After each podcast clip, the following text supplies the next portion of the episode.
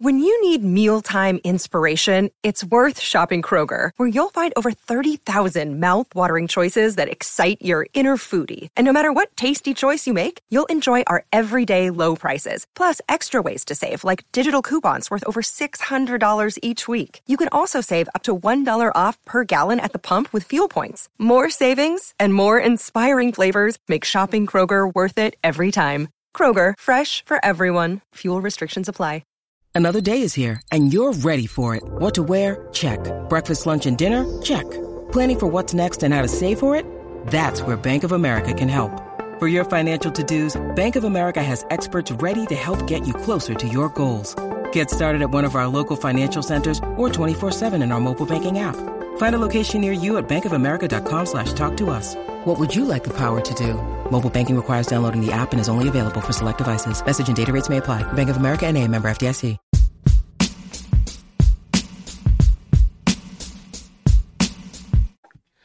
What's going on, you guys? Welcome back to the Neighborhood Podcast. One of the hosts of the podcast. My name is Kyle Dabra. What's going on, everybody? Other half of the podcast, Kevin Valentin here. Kyle, happy Sunday, dude. Yes, sir. It was an action packed weekend. Got a lot of topics to hit on this episode. Kevin, you ready to dive into this? Always ready and always.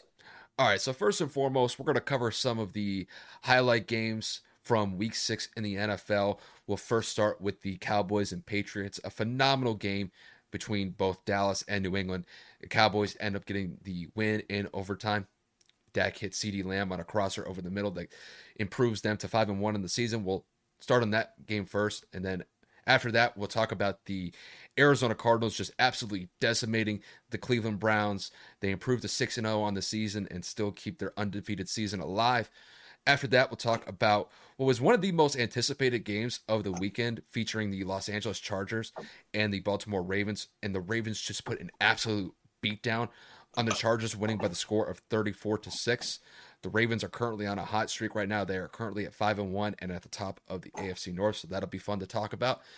And then the last highlight game that we'll mention before we reach our honorable mentions will be the Kansas City Chiefs and the Washington football team that was a game really of two separate halves. The Chiefs really struggled in the first half with some turnover issues, but they were able to turn it around, make some adjustments, and absolutely annihilate the Washington football team in the second half. The Chiefs improved to 500 on the season, which is kind of a surprise, thinking that you know the Kansas City would be at the top of the AFC West at this point, but they have really kind of had some struggles to start the year, but they got a good road win against Washington. After that, like I mentioned, we'll talk about our honorable mentions. We'll mostly keep it to one game each. So Kevin will mention a game that he thinks was worth mentioning, and then I'll mention one game as well. And then we're going to talk about some NBA. We're going to talk about some NBA uh, topics today. We're going to talk about who we think is going to be the best team to come out of the Eastern Conference in the NBA season that starts within just a couple of days. And then we'll flip it to the Western Conference. Kevin and I will discuss who we think is going to be the best to come out of the West. And then to kind of focus on something different, something that we don't typically do, uh, we're going to focus on some pop culture today. We're going to focus on the Batman trailer that just released this past weekend. It was a phenomenal trailer, and I imagine Kevin will be super excited to talk about that. And I'll chime in a little bit here and there. I'm not really the comic book guy, but this is where I kind of rely on Kevin to to pull through, and he will probably do a great job doing an in depth description of what took place in that Batman trailer. But that is basically what our episode is going to consist of today. So stay tuned. We got a lot of things to talk about, and let's dive right into it. So we'll first start with the Dallas Cowboys getting a huge overtime win against the New England Patriots. Dallas won the game by the score of 35 to 29. It was definitely one of the best games of week six. And to focus on Dallas here, Dak Prescott was sensational in this game he was able to connect with CeeDee Lamb on the game-winning touchdown. With the win, the Cowboys propel to 5 and 1 on the season. They are clearly one of the best teams in their division in the NFC East. They're one of the best teams in the NFC as a whole as well. And then the focus on New England, New England definitely played Dallas tough. They were able to contain that two headed monster in the backfield with Ezekiel Elliott and Tony Pollard. But unfortunately, they just couldn't make the plays that needed to be made and the Patriots slipped to two and four on the season, and they have lost all of their home games so far to start the season. So, Kevin, I'm going to pose a question to you. With Dallas winning this great weeks this matchup against the Patriots. Just how impressive do you think Dallas can be moving forward with the fact of the matter of them being at the top of not only the NFC East, but they are potentially one of the best teams in the NFC as well? Dude, I, I, I, called it at the beginning of the year when we were just talking about predictions of who would win the division. I said that Dak was going to have an MVP caliber year in terms of him coming back uh, from the injury that he suffered last season. And he's doing just that. I mean, the team itself is performing and firing on all cylinders. I mean, on the defensive side of the ball, obviously, you just what comes to mind is Trevon Diggs having, I mean, consecutive interceptions within the last six games. I believe he's up to seven total which is just insane. He's a one man wrecking crew in terms of creating turnovers for his team. And then you have Dak Prescott lighting it up in the air, going for 445 and three touchdowns today. So it's not much of a shock that they're doing this successful, in my opinion. And they're only going to get better as people on their defensive side get back from injury. So it's just a matter of how high can they climb.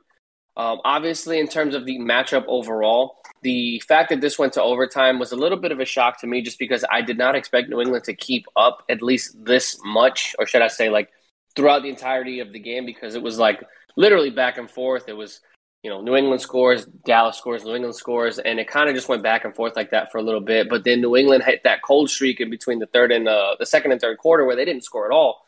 So it looked like Dallas was running away with it until obviously um, Mac Jones was able to lead them down the field and kind of you know get some scores on the board to keep this close.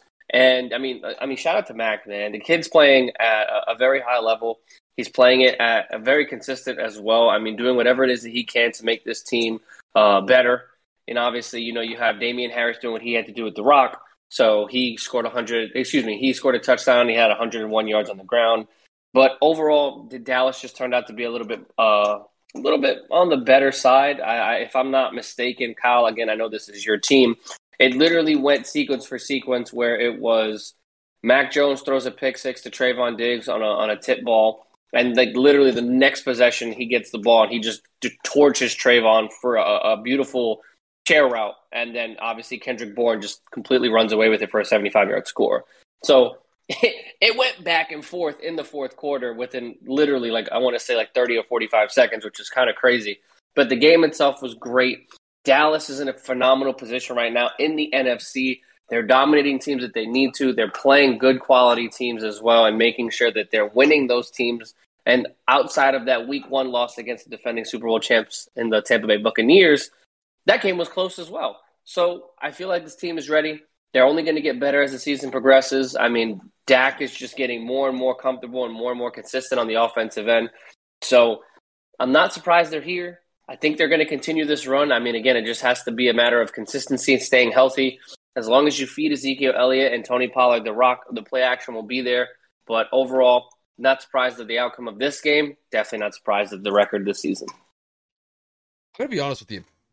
I think Dallas got kind of lucky in this game because at the start of the game, New England got off to a very hot start. They were able to score 14 points in the first quarter. And I believe they scored those two touchdowns like within eight plays. And when you look at the time of possession for both teams, when you just look at the difference in time management, Dallas possessed the ball for almost 40 minutes to New England's 26. That's it's almost a, a, quarter disparity between time of possessions for both teams.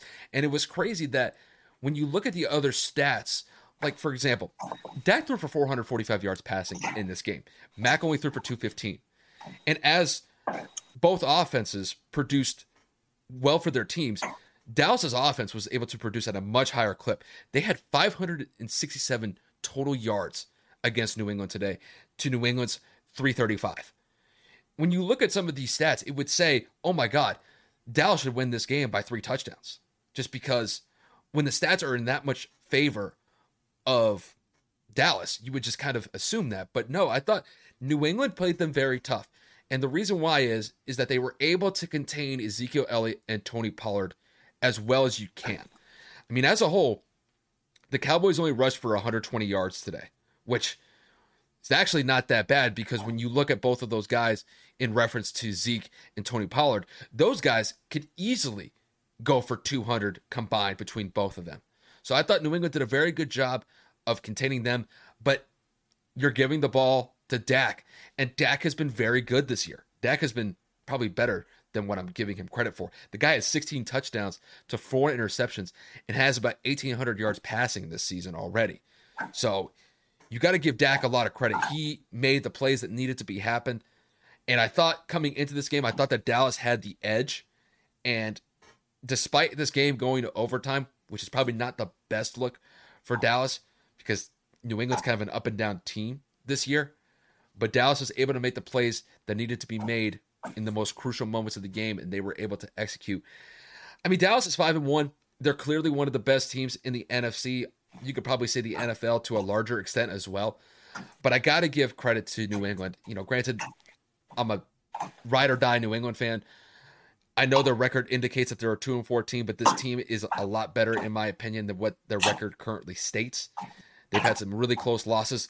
This one being another very close loss for them this season, but Dallas just keeps fi- finding ways to win, man, and it's crazy because when you kind of look back at recent history, Dallas was always the team that found ways to lose games.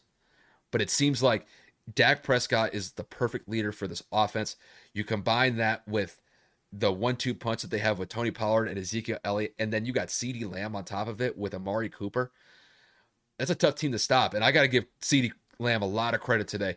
Man, he torched Jalen Mills today. Jalen Mills was mostly the guy in coverage against him, and he beat him twice on the two touchdowns that he got against New England. So CeeDee had a great game today. I believe he had like eight catches for like 140 yards and two touchdowns, including the game winning one. So, I mean, Dallas is a very good team to contend with. I mean, outside of that Bucks loss, which they damn near won. I mean, this team could honestly be six and zero had it gone in their favor against the Bucks in Week One. But it's just kind of crazy that Dallas is this team that is just finding ways to win. When in recent memory, it was the opposite. They were always the team that they would find a way to lose games when they thought that they had it in the bag. But that's just not the case this year. And Dallas, I don't know what else to say. They're really good, man. It's crazy for me to say that. And I, I know you mentioned Trevon Diggs. That dude's going to get 10 touchdowns by week 10. I'm just convinced at it with this point because the ball just seems to find him. And he made the most of it today with that pick six against Mac.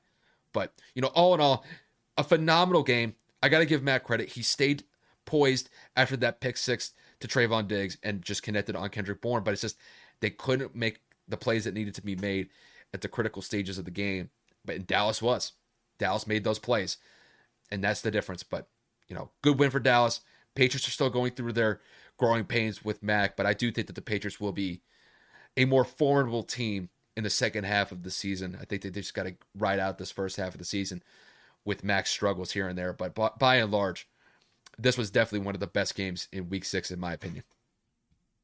I mean, yeah, this game was literally just. When I saw the score at 14 7, I was like, what's going on here? Is Dallas really about to lose in Foxborough? And then, of course, like I had stated before, um, Dallas scored, Dallas scored, and New England was kind of stagnant into the third quarter. And you're just sitting here like, wow, is Dallas about to come into Foxborough and like bust that ass? And Mac led and did what he needed to do. Again, like Kyle indicated, it's definitely more of growing pains. It's it's definitely Mac getting a, adapted and used to the NFL and kind of growing in the, his role as a leader on this team. And you know, with time, he's going to get better. But he shows a lot of flashes in certain instances where you can tell he's going to be a good quarterback in the NFL. And to me, the biggest thing that just that showed that was his short-term memory. Throws a pick six, and in the next series, throws a dime to Kendrick Bourne. Mm-hmm. That's what veterans do. There are some veterans in the NFL that can't do that. The second they have an interception or a turnover in general, they're rattled. So oh, yeah. for him, for him to keep his composure and take this team into overtime, obviously it didn't go their way. I just think that Mac Jones and Bill Belichick that that that relationship is only going to get better, and the chemistry with the receivers and the tight ends. Once you guys get a little bit more healthy on the defensive side as well, I think things are going to bode very well for you go forward. Well, I think the thing that's going to help Mac the most is once they're able to get their offensive line completely healthy. I think he's going to be able to sit back in the pocket for most of the game without getting hit. They've been dealing with a lot of offensive line issues the last couple weeks. I remember last week against Houston, they had four out of their five starters out due to injury on the offensive line. and they were able to find a way to beat Houston. And even in this game, you know, granted, Dallas did definitely get pressure on Mac. There's no doubt about that. But oh, yeah. the fact the fact of the matter is, is that despite the pressure that Mac is facing, he is making plays happen.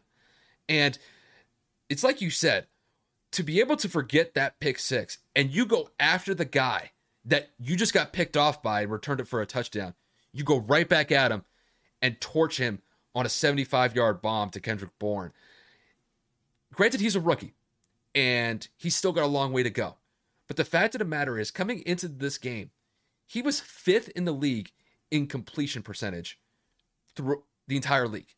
That's phenomenal. Granted, he's not throwing the ball 40, 50 times. It's not like they've just opened up the playbook for Mac and say, all right, carry us to the promised land by you just throwing the ball and being able to complete 40 out of 50 passes. It's not like that. But he's showing progression as far as reading the defense, making smart plays, not turning the ball over that much. Granted, he had the interception against Trevon today, and he's had a couple interceptions to start the year. But there's a confidence about Mac that I'm very impressed by. And his pocket awareness for somebody that young is actually pretty solid. So as he develops, as he keeps kind of learning the ropes on how to be a more better quarterback, I think the sky's the limit for him. Granted, you know, he's only a rookie and we're only six games into his career. But when you're fifth in the league in completion percentage this early on and you're not making a lot of stupid plays, you got to give the kid credit. You know, I don't know if he's going to be potentially like the best quarterback in the league by next year. I, am not saying that, but he's definitely shown me that he's capable of being an above average quarterback in the very near near future, if he's not even that already. So, you know, granted, you you take these losses in stride. You know, they're going through their growing pains, but Mac did his thing. Even despite the fact that he threw that interception today, he came back and he bounced back in a huge way and at least gave them a chance. And you know what? To ask that for basically a kid in his early 20s,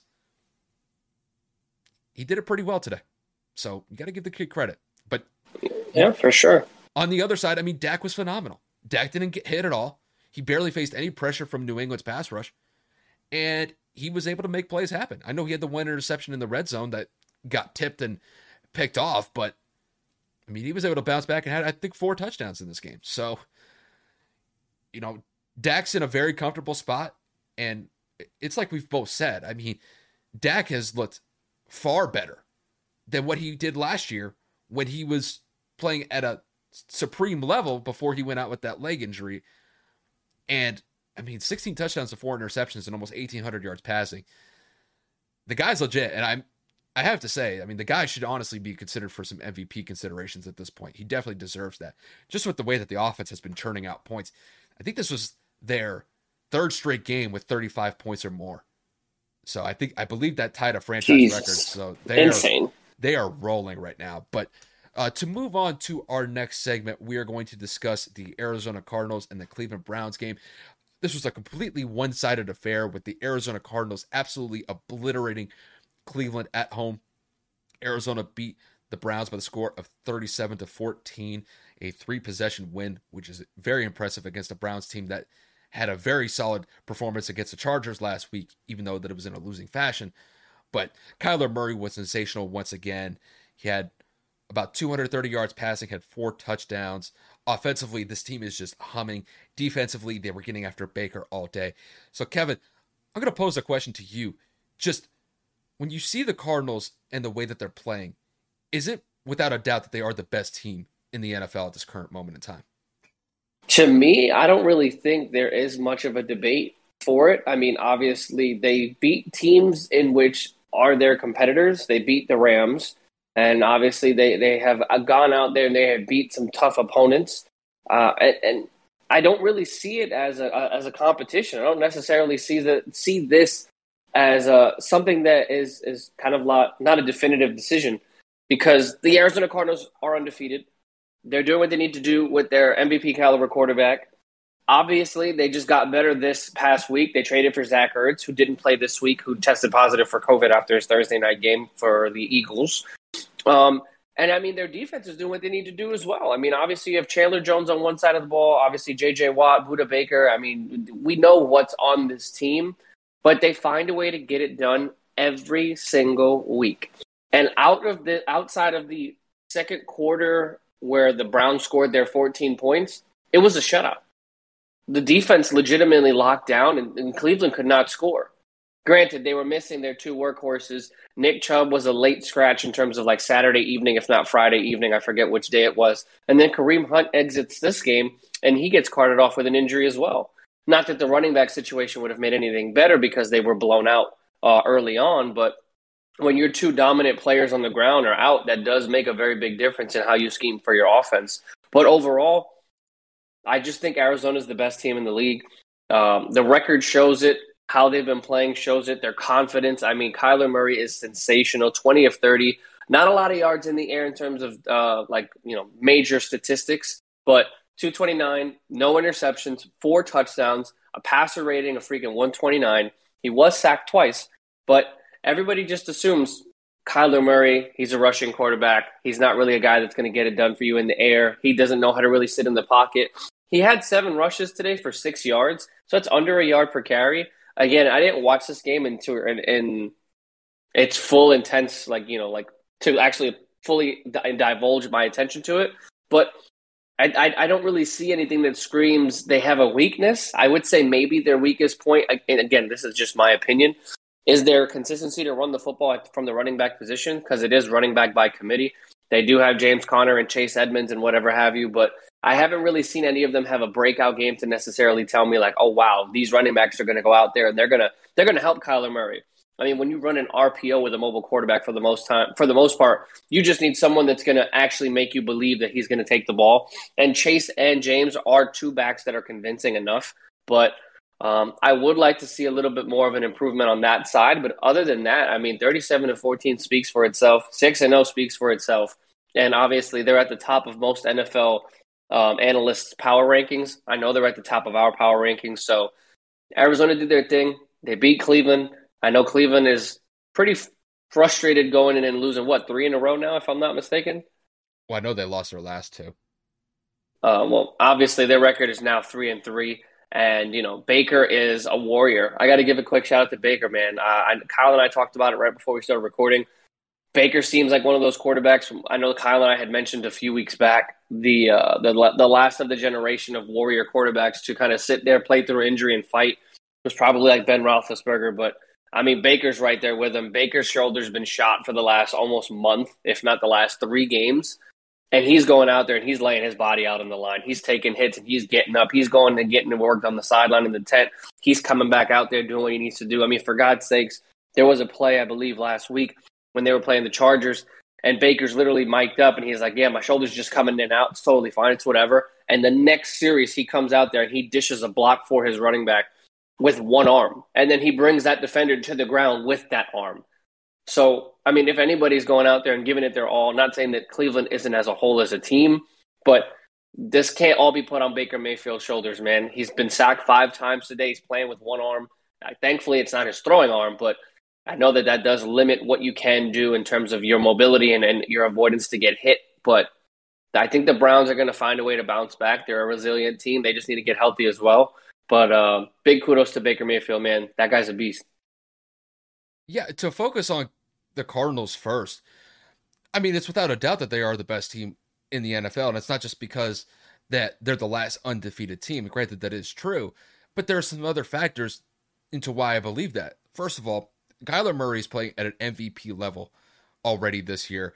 I mean, the guy had four touchdowns in this game today, completed 66% of his passes, and he was able to distribute the ball very well. He, he threw five completions to AJ Green, five completions to Christian Kirk, three to DeAndre Hopkins, three to Rondale Moore, and even Chase Edmonds out of the backfield had three catches. So when you see Kyler being able to distribute the ball very well amongst his targets, that's a nightmare defensively because all these guys, specifically with AJ Green, Christian Kirk, and DeAndre Hopkins, those guys are huge play- playmakers for Arizona. And at this point, not really many teams, maybe outside of the 49ers, have really given Arizona trouble as far as their offensive output goes. But Kevin, this was a matchup that you and I had discussed last week where we legitimately thought that the Cleveland Browns had a very good chance to possibly end Arizona's undefeated season. And then Arizona puts 37 on the board and they win by 23 points. And not only that, I think the one thing that I was always concerned with with Arizona going into this year was whether or not that their defense would be able to hold up. And the last month or so, they have played phenomenal. In the last 4 games, they have held their opponents to under 20 points or less in each matchup. So, when you're getting that type of consistency from your defense on top of what your offense is being able to produce, it's without a doubt that this is the best team in the NFL.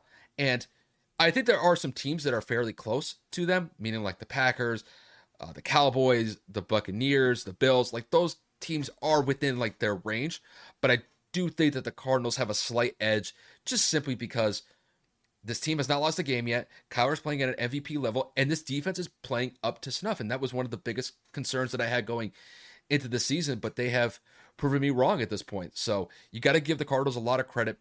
Uh, to focus on Cleveland here, Cleveland I still think is a pretty solid team, but it's these injuries, man, and they are starting to mount up.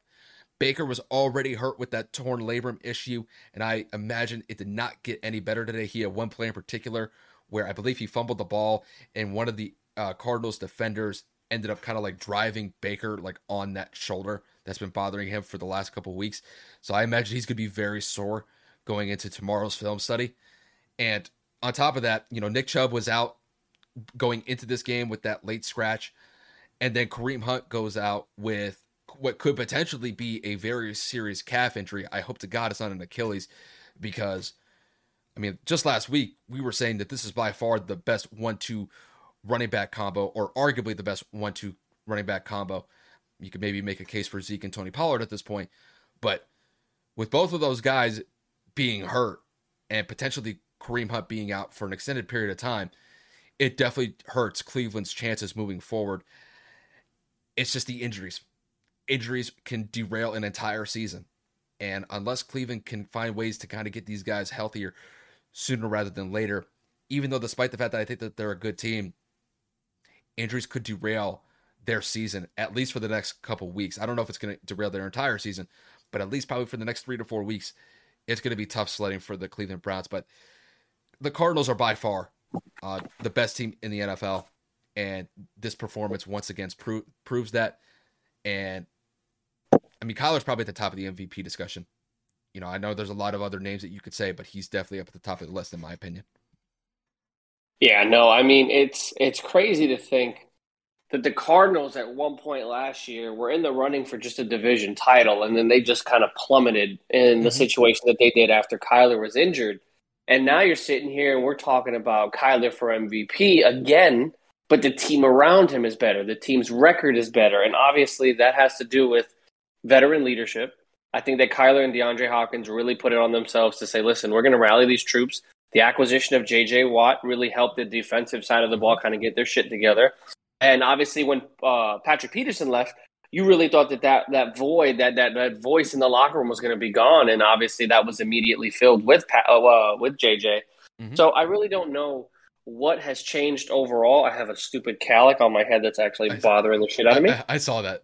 Yeah, I'm. I thought I caught that. I thought it was the only one, but no, you caught that. I'll, Good job. Yeah, I was I was like, yo, dude, I can't right now. I'm literally trying to like find a way to like spin my head where I don't look like a complete douchebag, but it's it's just gonna sit there. It's fine. Guys, I've been in bed all day. I've had a pretty shitty hangover, but it is what it is. Um overall, the Cardinals look incredible. They've beaten good teams. It's not like their six and zero oh record is inflated in terms of they've beaten the Jets six times. They've played no. good, formidable teams. I mean, for God's sakes, they beat the Rams, which was a convincing win. That wasn't a a scrape by kind of winning field goal at the last minute or a you know like Matthew Stafford was like riddled with turnovers. That was an ass whooping. They beat it by three possessions in that game. So let's On not sit here. On let's road, let, let's let's not sit here and say that the Cardinals are getting lucky, and let's not mm-hmm. sit here and say that they're beating scrub teams. So I mean, big kudos to Kyler and the rest of that organization for turning it around. But yeah, no, the, high and away they are definitely the top in terms of the leaderboard. But I told Kyle this two weeks ago to me, in my opinion, the NFC is the best conference this year, and it's not close. I mean, we have three or four teams at five and one who are dominating games. Dallas, Tampa, obviously, uh, Green um, Bay, uh, Green, Green Bay. Bay, and then and then you're sitting here looking at freaking Arizona undefeated. Dude, are, are you kidding me right now? Again, no disrespect to the AFC, but we're talking the NFC is statistically miles apart from the AFC. Yeah, I mean, normally the teams that you would see here, like the Chiefs are normally in this category in and of themselves, and you can't. They're they're, they're five hundred today. Like, dude, it's it's crazy. Well, yeah, I mean, when you look at the AFC, I mean, the only team I can really think of that's like within like that level of competition as far as those NFC teams that you mentioned are the Bills. After and Baltimore. That, and Baltimore, I will I will give you credit for that. Um I just when I look at the matchup though, like of like if I would rather take like the Bills or the Ravens, like to say like who's like at the top of the AFC. I'm oh yeah, yeah, the yeah. Bills. I'm taking yeah. the Bills. You know, the Ravens. You know, despite the fact that I mean, honestly, you could make a case that the Ravens could be six and zero oh had they not lost that Week One opener to the Raiders. But the Ravens have just been able to just find ways to win. I mean, last week they had the overtime winner against Indianapolis, and then they just absolutely annihilated the Chargers today, which uh, we'll get into in a minute. But yeah, it's just to kind of focus on your point. It's like literally the top four out of five teams in the NFL, they all reside in the NFC. And I don't really see that changing anytime soon. The the Green Bay Packers they play in probably one of the weakest uh, not the weakest conference, one of the weakest divisions in the entire league. When you look at the Bucs, the Bucs play in probably a little bit better of a division, but the Saints don't have Drew Brees anymore. Carolina just lost their third straight game. Atlanta's a dumpster fire, so they kind of had that division to, division to their to themselves. And then when you look at I've listed the Packers, I listed Tampa, and when you look at the Cowboys, they're in the NFC East, and the NFC East is a literal dumpster fire Oh, we're again. forgetting the Rams. They're five and one too. Shit, oh. we literally have like five, six teams sitting Thank here. You. Yo, Thank shit. You. Yeah, you, I mean, at this point, it's too bad. Like not one, like you take like one or two of those teams and put it in the AFC, then it'd be a little bit more balanced.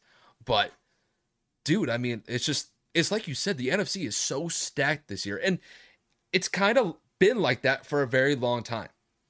When you kind of look at like the last like 10, 15 years in particular it's usually the NFC that kind of has the better teams as far as like the number total of teams that can really compete.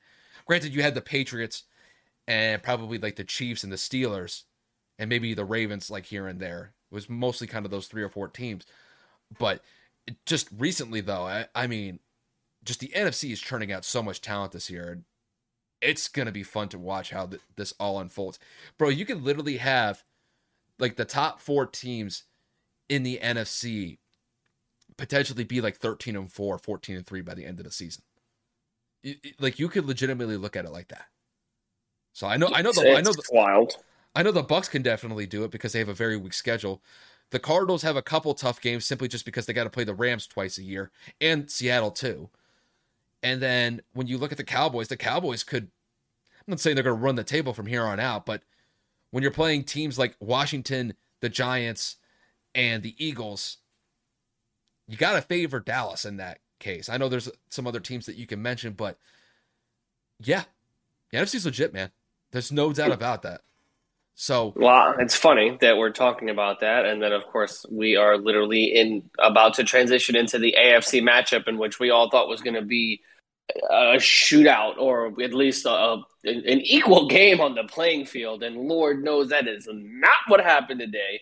Nope. The Baltimore Ravens absolutely annihilated the damn Chargers right mm-hmm. off the field. And I mean, like, this, this, there, there was no competition here. I mean, legit, from start to finish, the Ravens dominated on every single phase, 34 to 6. Lamar Jackson has just kind of taken this team, I guess, with his confidence ability, because he didn't have the best game in terms of his performance. He did have two turnovers. But overall, I believe that the game against the Colts on Monday literally put them in a mindset of no one can stop us when we run the mm-hmm. football. And I mean, the team as a whole 187 rushing yards and three touchdowns on the ground. From again, from start to finish, they really closed it out. So, Kyle, I'm literally poising this to you. Does Justin Herbert have anything to worry about? Like, do the Chargers have anything to worry about, or, or are the Ravens just that good? I would say a little bit of both. I wouldn't be as concerned with the Chargers moving forward because I still think by and large they are a very good team uh, to contend with in the AFC. But this was an atrocious performance by the Chargers. There's no other way to say it. But that is in part due to what the Ravens did today. The Ravens were phenomenal today. It was a well rounded effort today. It wasn't just the offense that was carrying the defense, it wasn't the defense that was just carrying the offense. No, both the offense and the defense were sensational today because when you look at the offense in particular, the fact of the matter is is that the Ravens might arguably have like the best rushing committee I've seen in a very long time because it really doesn't matter who they insert as far as like their top two or maybe even three running backs that they have for their active game roster. These guys can just produce. Kevin, we were talking about at the beginning of the season when they lost Gus Edwards and you lost J.K. Dobbins that, oh my God, the rushing attack is going to suffer because of that. Nope. They can pick up freaking Devonta Freeman and Le'Veon Bell off the street and they can produce in big ways for them. I mean, Devontae Carey had Devonta Freeman had nine carries for 53 yards today. You had Latavius Murray. He was another guy that they picked up.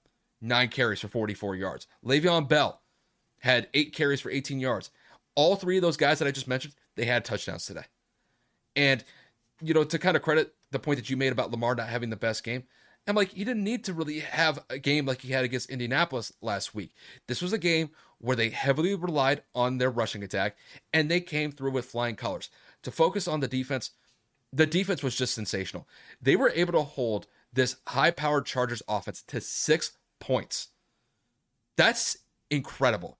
You're talking about containing Justin Herbert to six points, holding Mike Williams and Keenan Allen to pedestrian performances, and Austin Ekeler was completely taken out of this game. I think Austin Ekeler had less than 10 yards rushing today. And Seven. phenomenal performance defensively from the Ravens. And not only that, they were able to make Justin uncomfortable the entire day. They only sacked him maybe like two or three times. But the fact of the matter is, is that they were able to get him off his spot, force him into some undesirable situations, and they forced him off the field. And the time of possession really kind of shows it to me. Baltimore possessed the ball for 38 minutes of this game compared to 21 for the Chargers. There's your difference maker. The Chargers, they just couldn't make plays happen and they just couldn't get any sort of offensive consistency going whatsoever.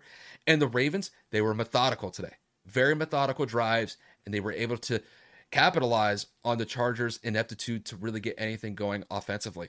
So when I look at the Ravens, they are five and one, and you have to say at this point they are one of the best teams in the AFC, right alongside the Bills. I might still give the edge to Buffalo just because I think mm. Buffalo's a more well-rounded unit. But with the way that this Ravens team is performing after they had all of the injuries going into this season, they've been playing lights out. And you got to give John Harbaugh and this coaching staff a lot of credit. When this team lost Marcus Peters, Gus Edwards, and J.K. Dobbins before the season, that could derail an entire season. But they've believed in this unit. They've been putting these guys in situations where they can excel. And on top of that, Lamar's been playing at an MVP level. You're getting great production from your running backs. And even the wide receivers can chip in here and there and make some really big plays, including Mark Andrews. Really, Mark Andrews is kind of like their best receiver at this point, even though they, he's a tight end. He's just the reliable target that Lamar throws to. And even he had a pretty solid game today. So, all in all, man, the Ravens, they came to play today and they put an absolute ass beating on the Chargers. And Kevin, I'll let you take it from here. I mean, I'm just literally looking at the stat sheet, and nothing really jumps out at me specifically about how the Ravens did this outside of just this. Like I said, their running back committee that they did in terms of who they ran uh, was very diverse and very open. Uh, Devonta Freeman, Lamar Jackson, Latavius Murray, Le'Veon Bell, uh, Devin Duvernay, whatever the hell, and Tyler Huntley nevertheless, obviously the, the main people I'm looking at are the top four names, which was Freeman, Jackson, Murray, and Bell. I asked Kyle right before we started recording, and I said, would this be considered a hot take? J.K. Dobbins, lead back, out. Obviously, Gus Edwards, guy that stepped up to be the next lead back, out. So then they go and they pick up two people from basically, like Kyle said, off the street who are now acclimated in the role they're familiar with the playbook. Lamar Jackson is playing, as Kyle said, at an MVP caliber level.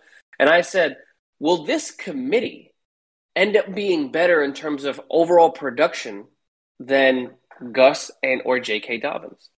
I mean, they're evenly distributed in terms of total number of carries, and three of them almost have identical numbers in terms of yards per carry and total yards. Three of them had over 150 yards put together and that is Devonta Freeman, Lamar Jackson, and, and Latavius Murray. Le'Veon Bell was utilized in different packages, and he did have that touchdown, which was good for him. But I mean, in terms of depth and like availability, I feel like the fact that they can rotate these guys in terms of carries is going to prolong them to play better down the stretch versus like a Derrick Henry who's getting 30, 35 touches a game, as opposed to a Jonathan Taylor who is not utilized in one half and then he's utilized like the rest of the second half to where he's almost burnt out by the end of the game. I know that I'm a Colts fan and I'm not saying that he gets tired or he looks winded, but I'm saying in terms of usage, you can split the carry and feed the hot hand the entire game. And I'm I'm not a fan of running back committees, especially for fantasy because it just pisses me off. But nevertheless, we're talking Devonta Freeman is one of the more electrifying backs from a few years back in his Atlanta Falcon days, and he was great with, along with Tevin Coleman. Obviously, Lamar Jackson's a freaking former MVP.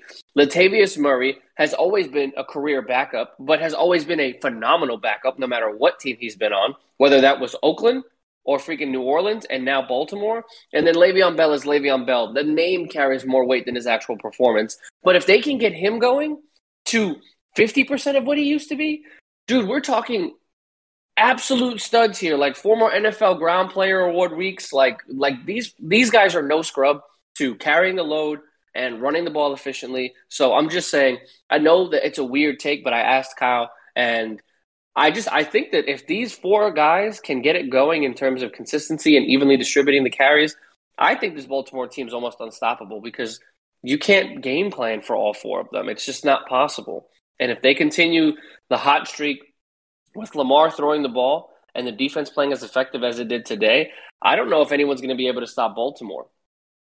No, I think I think the point that you made about the running back committee that they have, it's like you said, it's tough to game plan, but I think the one thing that we are disregarding on you know to a certain extent here is the fact of the matter is is Baltimore is winning at the line of scrimmage.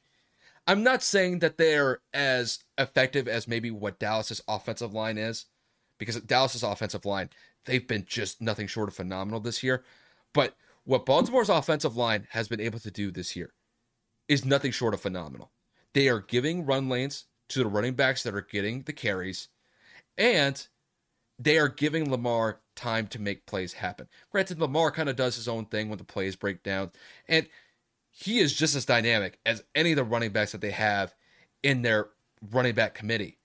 And hell, there, there are even games where Lamar can be the leading rusher and has been the leading rusher for the Ravens multiple times throughout his career. So, and I think when you look at it defensively, it's kind of tough because who are you going to really defend? Like, because the running backs can play very well depending on who they have in the lineup. But I think they also fear the fact that once the play breaks down, that Lamar can break it out for 30, 40 yards with his legs. And when you set that dynamic together, it's very difficult to stop that. And that's even despite the fact that Lamar is not the most consistent passer. He's definitely improved in that element of his game. But I think teams are just so fearful of what he can do with his legs. You can make a case that Lamar is arguably right alongside Michael Vick as like the most athletic quarterbacks that we've ever seen. I mean, I granted I know like Michael Vick is kind of like set in stone as like kind of like the most athletic quarterback as far as being able to extend plays with his feet and just absolutely torch teams in that aspect of his game. But Lamar is right there with it. So when you factor all those in, defenses are just kind of like, well, are we going to stop the run game or are we going to stop Lamar? You kind of have to make uh, you kind of have to make a decision between one of the two. You can contain one of them, but if the other one is getting good chances to make plays happen, they will. So moving forward, it's going to be interesting to see what sort of defensive schematics teams can present Baltimore to slow them down. I mean, I thought Indianapolis did a great job for three quarters, and then Lamar took over. But Lamar beat Indy with his arm in that game, not because of his legs. So if you could be able to limit Lamar to like 50% of his passes or completing like 50% of his passes, not getting him out in space where he can make plays happen, I think that's really kind of your best guess as far as trying to slow the Ravens down. But if that rushing committee is just gashing defenses, especially their front seven, that's a no-win scenario, my guy. It, it, you got to think the lesser of two evils at that point.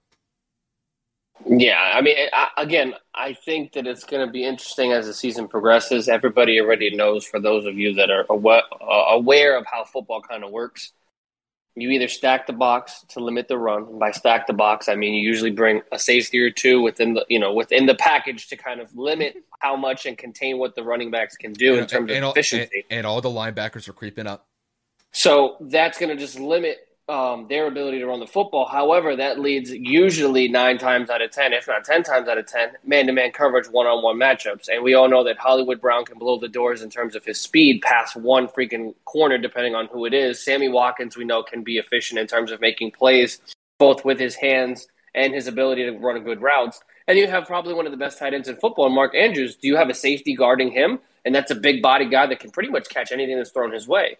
So it's a, it's a, it's a lesser of two evils. You know what I'm saying? You're going to limit the run game, but then Lamar's going to torch you in the air because he's showing this season he can do it with his arm. Mm-hmm. Or you play the soft coverage, you limit Lamar, and then you have holes in the freaking coverage all day, and then they freaking just run the ball up the gaps the entire play, the entire game. Yeah, it's, it's really tricky, but who would have thought that the Ravens would have been five and one after having all of those major injuries happen within literally like a week of each other? I mean, I know with Gus Edwards and Marcus Peters, they tore their ACLs on back to back plays and they ended practice because of that. So psychologically, that team could have just been completely brought down by that. But they have just found a way to rally around this team that they have. And they're making it happen, bro. Like, good on them.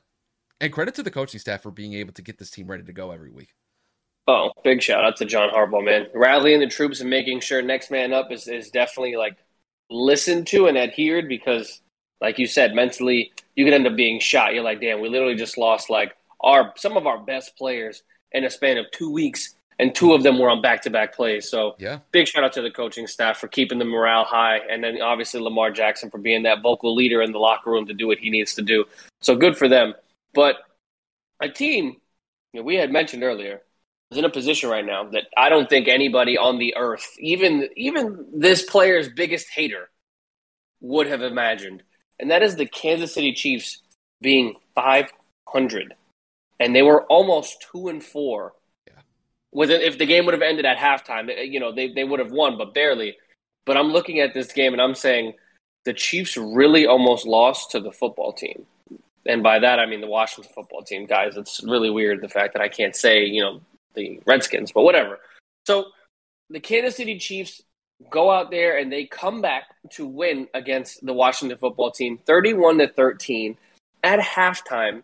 The football team was up 13 to 10 and Patrick Mahomes did not look like himself. The offense was not moving. Patrick was turning the ball over and I mean like it just looked like Washington had their number.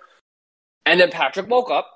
the offense woke up and they did what they needed to do and they scored 21 points in the second half. So, Kyle, I'm posing the question to you. A win aside, this Chiefs team is in a lot of trouble. Can they even find a way to squeak into the playoffs? They'll make the playoffs. I'm not worried about that. But I have to say that if I base this team off of the first half performance that they had, this team would just be trouble. Like they'd be in trouble because – this team was tough to watch in that first half. And Washington's not that good of a football team. The fact of the matter is, is that these guys are just making mental mistakes. And once again, Patrick throws a pass to Tyreek Hill, and this was in the red zone. It bounces off of his hands and ends up as a pick. And then Patrick's inter- second interception of the game was probably the worst pass I've ever seen him throw. It's a fumbled snap. He picks it up There's a DN crashing. He's about to sack Patrick. And then Patrick literally just chucks the ball up like 30 feet in the air.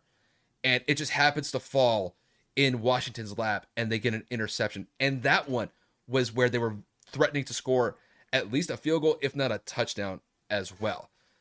I mean, at halftime, Washington was winning this game. And I was convinced that, man, I, I don't know if it's in the cards for Kansas City this year. Like, this team looks bad. And then the second half happened. They made their adjustments, and Patrick lit up that Washington secondary. And Tyreek Hill, who's kind of been dealing with a leg issue the last couple weeks or so, he was kind of on and off the field throughout the game. But in the second half, he showed up, and Patrick was making it a point of emphasis to get the ball to Tyreek Hill, and he was making plays happen. Just offensively, when this team gets running, nobody can stop them. And when they got their mojo in the second half, they were unstoppable. And Patrick definitely showed that in that second half, it's like, okay, this is the Patrick Mahomes that we've been accustomed to seeing the last couple of years. But man, that first half was tough to watch, but they made great second half adjustments and they got rid of their turnover issues in the second half.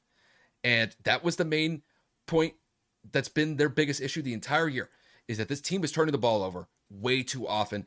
The amount of penalties that they're accruing, just the amount of mental mistakes that this team has been making has been so unlike Kansas City that it's leaving a very bad impression, not just on them, but just NFL fans as a whole. Like this team should be better than what their record indicates. But there are just some major issues with this team. And granted, their defense played very well today. They only held Washington to 13 points. But up until this point, this defense was giving up 30 points a game. And that was despite the fact that the, the Kansas City's offense is very capable of going toe to toe with teams that are putting up 30 points. But you combine that with the interceptions that Patrick's been throwing this year. I believe he already has eight. He already he's already surpassed the amount of interceptions that he's thrown last year already, and we're not even halfway through the season yet. So I think looking at Kansas City moving forward, if they limit their turnovers, I think they'll be fine. I think they'll actually be able to get on a hot streak. They could even end up at the back of the top of the AFC West very soon if the Chargers continue to falter. But this was a good bounce back win. Granted, it was a tale of two halves because the first half they looked absolutely atrocious, but in the second half they looked like the team that we've all seen from the last couple years. And if that second half team keeps playing like they did against Washington in the third and fourth quarter of this game, then they're one of the best teams in the AFC. It's just they haven't been able to do that consistently. And until they do that, this team will continue to struggle. So, like I said, good bounce back win. They needed this one because had they lost this one, I think the amount of panic that would have been surrounding the Chiefs would have been starting to rise very quickly. But they were able to subside that for at least this week and at least get back on the win column. So, good win for Kansas City. And Kevin, I'll kick it to you from here. I'm looking at this team and I'm just saying, holy shit. The point blank period. Um, Patrick Mahomes or not. I mean, if this was another fo- if this was another team, a competent football team, a football team that does not have a backup quarterback in. No disrespect to Taylor Heinicke. I am a personal fan of his. I love what he did in the playoffs last year in terms of him going up against the greatest quarterback of all time and then giving it the, the game of his life, just giving everything he had to it and how much his teammates rallied behind him nothing but respect for him, right? And and obviously Ron Rivera and that coaching staff. But I'm looking at this team and I'm just saying, wow, like the Washington football team had Kansas City on the ropes early on. And as as everybody always says, football is four quarters, not a tale of halves. It is consistency. You have to dominate the game in all phases throughout the entire four quarters. It just so happens one team was asleep one half and one team woke up the next half. So it is what it is in that regard. But like Kyle stated, this has just become straight up turnover central and bad defense. The, the the Kansas City defense has never been known to be one of the best in the NFL by any means, but you're giving up 30 points a game basically almost to every single team you face this season outside of today. And you're like, well, we won today but you didn't look good in the beginning. And if you're playing anybody that is better than this team, you probably lose this game because they're not going to let you get back on that horse. They're not going to let you get that consistency. They're going to continue to bring that pressure. And Washington's defense from last year to this year are basically two different fucking teams. The defense last year that the, that the football team had was absolutely incredible. And then this year, they just they, they, they can't stop anything. They can't stop a cold. So I'm not going to give the Chiefs too much credit to say that they turned it around and they end up piling it on to win. I'm going to say that they dodged a bullet because this was the Washington football team. And that is why they won this game because Patrick still had two turnovers. Patrick was still sacked three times. You know what I mean? It wasn't his greatest game. Patrick has eight interceptions this year. He has what, like three or four fumbles lost already this year. So he has been a turnover machine. Yards thrown or not, total completions, total touchdowns, congratulations. You can have 50 touchdowns, but if you have 40 interceptions behind it, that's not a good year. So I'm looking at these Chiefs teams and I'm saying, well, are you going to continue to play like this, or are you guys going to figure out a way to step it up? I'm looking at Andy Reid. I'm looking at their offensive coordinator. And I'm saying, guys, Patrick is being put in a lot of situations where he is having to force the ball, and or he is trying to do too much. You have decent running backs when Clyde Edwards Helaire is healthy, and now Darrel Williams showed today that he can shoulder the load with 20 plus carries. Granted, he only averaged three yards per carry, but it showed he can do something with the football. So now you have two viable running backs when Edwards Helaire gets back. And I think you need to take a lot of pressure off of Pat. You need to make sure that you establish the run and you need to make sure that you create play action.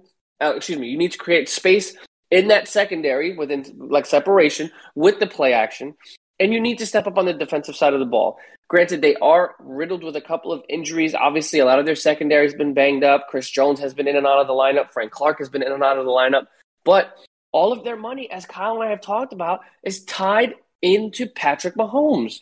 They gave Travis Kelce an extension. Whatever money they did have, they gave to Chris Jones. Tyrann Mathieu looking for another extension. I don't know how they're going to be able to distribute any finances to get any good defensive players on this team. I mean, yeah, it's Patrick Mahomes, and I understand that they're, they're, they're you know, you got to pay a player like that. But why is it that Tom Brady's out here at 44 years old making 20, 25 million dollars a year, but they're willing to take pay cut after pay cut after pay cut to go and sign people like a Richard Sherman, like a freaking uh, who who was another acquisition that they like a like a Leonard Fournette. They're they're making sacrifices and freeing up cap space to go and acquire pieces they know they need. Richard was hurt. I understand that. Maybe that was just a, a, bad example. But the point is, the team as a whole is willing to do that. And I don't think Kansas City is. And Kyle, I'm, I'm just, I'm just, I know I'm talking openly here, and I know I've kind of gotten off on a tangent, but I don't think the Kansas City Chiefs are poised to make the playoffs this year. I really, I just, I don't. They're going to play the Chargers again, and that's going to be another tough game. The Raiders may be playing like dog shit, but that is another tough division game. And the Broncos are still a tough division matchup as well. And the remainder of their schedule does not look like something they're going to be able to dominate when they're struggling against teams like this. Well, here's the thing is we have to see what this team looks like around like week 8 or week 9 because then at that point you're at the halfway point of the season. And up until this point, I've been very been very discouraged by what I've seen defensively. And I think what they're, I think what it's having an impact on is their offense because I think what's actually happening is is that Pat knows that this defense is horrendous. With the fact that they're giving up 30 points a game like it's freaking Oprah back in the day like saying you get a car, you get a car. Like this team's getting 30 points. This team's getting 30 points. Like it's wild how bad this defense is. Oh shit. But but despite that, I think Patrick knows that and I think they're almost trying to play too they're trying to do too much. And you kind of saw that in that first half of the Washington game. Even Patrick said it after the game said in the first half we were just trying to do too much. Just trying to make too much happen, try to, you know, force plays to make big chunk plays happen and this is not how it's going to be able to work. And I do think one of the adjustments that they made was they're not going and hitting on these big long balls as consistently as they have been the last couple of years. I think if they make the adjustment of attacking the middle of the field, attacking those short intermediate routes instead of the 35, 40 yard bombs that Patrick has been very accustomed to making, I think that's a winning formula for this team. Just because there are multiple ways to score touchdowns. You know, throwing 60, 70 yard bombs, I mean, granted, that'll be a great highlight to have. But sometimes when you get like these 10 to 15 play drives, that go 75, 80 yards and do it in a methodical fashion, that is just as demoralizing to a defense as giving up a 75 yard bomb to Tyreek Hill. So I think moving forward, Kansas City has to simplify it a little bit. Go with some of the easier routes and and force these defenses to play up because the last couple years I think with the adjustment that defenses have made so far is okay, we're going to play we're going to play very soft shell meaning we're going to basically have our safeties back 30 yards so that we can't get Tyreek or Mecole Hardman or Demarcus Robinson to take the top off the defense. Eh, but in counteracting that, it's opening up the middle of the field, and that's where you can attack defenses. And I think once Kansas City starts doing that on a consistent basis, I think it's going to be a winning formula, offensively speaking. Defensively, I think the only way that this defense is going to be able to play well is if they're playing ahead. And that means that Patrick and the offense has to get it going early. Because if Kansas City gets into a hole early, I think Kansas City's offense can kind of go toe to toe with the team they're going up against. But you're kind of playing behind the eight ball at that point for most of the game because it's always catch up. But when they're ahead, they play fine. When they're losing, then it's even exacerbated more because defensively they just can't hold up. We saw that against Buffalo last week where they got into a hole early and they could never stop Buffalo when they needed to. So I think it really kind of does start with Pat and the offense because I just don't think that defense is going to be able to turn it around. Granted, they had a good performance against Washington this week, but consistently, I can't guarantee it or I can't bank on that. I just don't have a lot of faith in that defense. And that's despite the fact that they have good playmakers. It's just they can't lock down the chemistry to where they can hold points consistently under 20, 25 points. Hell, I mean, if they were only giving up 20, 25 points, Kansas City would probably be 6 and 0 right now. But the fact of the matter is, you're giving up 30, 35, damn near 40 points. You're not going to win games like that, despite how explosive that offense can be. I know I'm kind of going on a long tirade here, but it's like that's just the state of the Chiefs at this point. Is despite how good that offense could be, it's only as good as what their defense is allowing. And if their defense is allowing 30 plus points, it's putting a lot of pressure on Patrick and that offense to perform. And when they're making mistakes, it's kind of indicative of just the situation that the defense is putting the whole team in. Dude, and I know we are like harping on this, but guys, it, I, I, we, we truly believe that this team could be potentially in jeopardy in general. I know Kyle believes they're going to squeak into the playoffs, but let me no. just read you their schedule. This, hold this, hold up. They will win the AFC West. They will win. Are you documenting that right now? Yeah, I will. You're guaranteeing that right now. Yeah. Mm-hmm. Okay, so yeah, I'm glad you said that. Week week six of the NFL season, you got the okay. That's fine. I'm glad you said that because this is this is the final point. Their schedule for the next remainder of this for the remainder of the season, okay. in order. Okay. Titans. They'll win. You think this defense is going to stop Derrick Henry? Are you out of your mind? They couldn't stop a cold. They'll win. Anyway, Giants dub. Yep. Packers. That might be a loss. Raiders. That'll be a win. Cowboys. That'll be a good game. I'm looking forward to that one. I honestly, I think both teams could score 40 points in that game. Broncos, Raiders, Chargers. Okay, they'll beat the Broncos and they'll beat the Raiders. Steelers, that's going to be a dub for them. You got Joey Burrow. They'll win that. And one. then you got the Broncos again. Okay, so they finished the season at 12 and 5. You're smoking, bro. You're out of your. You think they sweep the division for the rest of the year? 12 and 5, 11 and 6. That's how I see it. You're out of your mind. There's no way that they're going to just roll through and just beat okay. them with, with, no competitiveness. Okay. okay, so let's take this point here. Let's say they lose to the Cowboys and they lose to the Packers. That puts them at five losses for the season. Correct. The, the only team that I think they're going to lose to potentially might be the Chargers. Outside of that, those are all winnable games. I didn't say they weren't winnable, but it's not going to be like what it used to be, where it was dub, dub, dub, dub. Like, dude, this, this team sucks right now. Patrick Mahomes is keeping them alive, and he has double digit turnovers already. I said, dude, this is tough. I said twelve and five or eleven and six. You can book that right now. Okay, that's fine, guys. Because, this is because, this is this is recorded. Because, this is documented. We will come back. We save receipts on this show.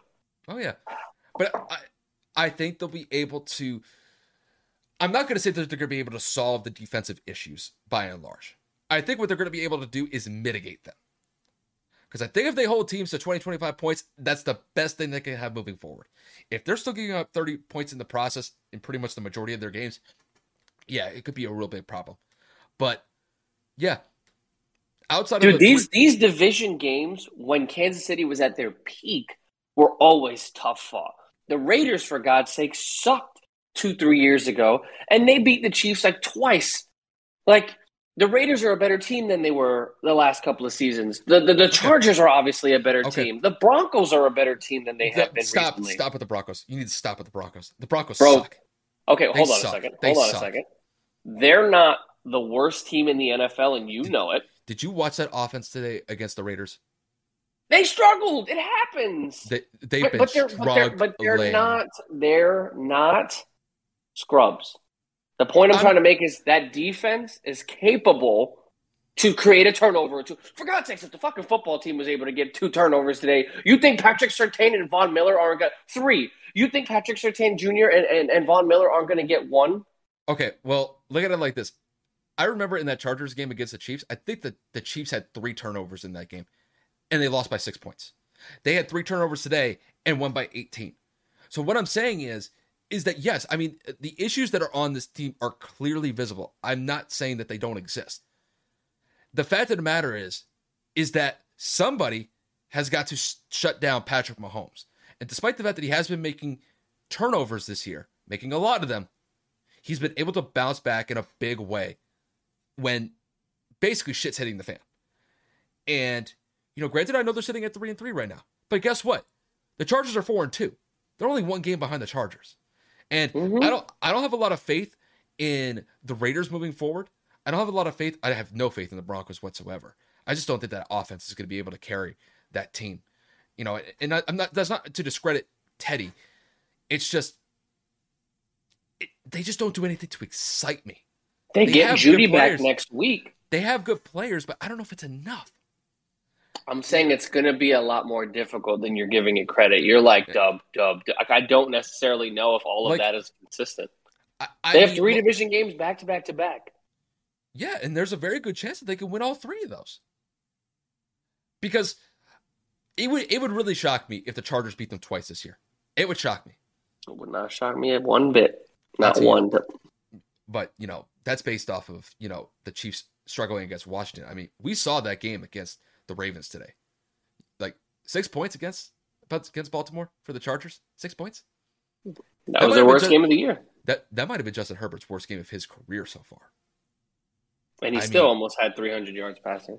But they scored six. Oh, excuse me, almost 200. I think he had like 195 or something like that. But it, but no, I see your point. I, I understand what you're saying, guys. We've been we've been on this topic for quite a bit here, and uh, you know, Kyle and I are very excited and get very into it very quickly. So we apologize.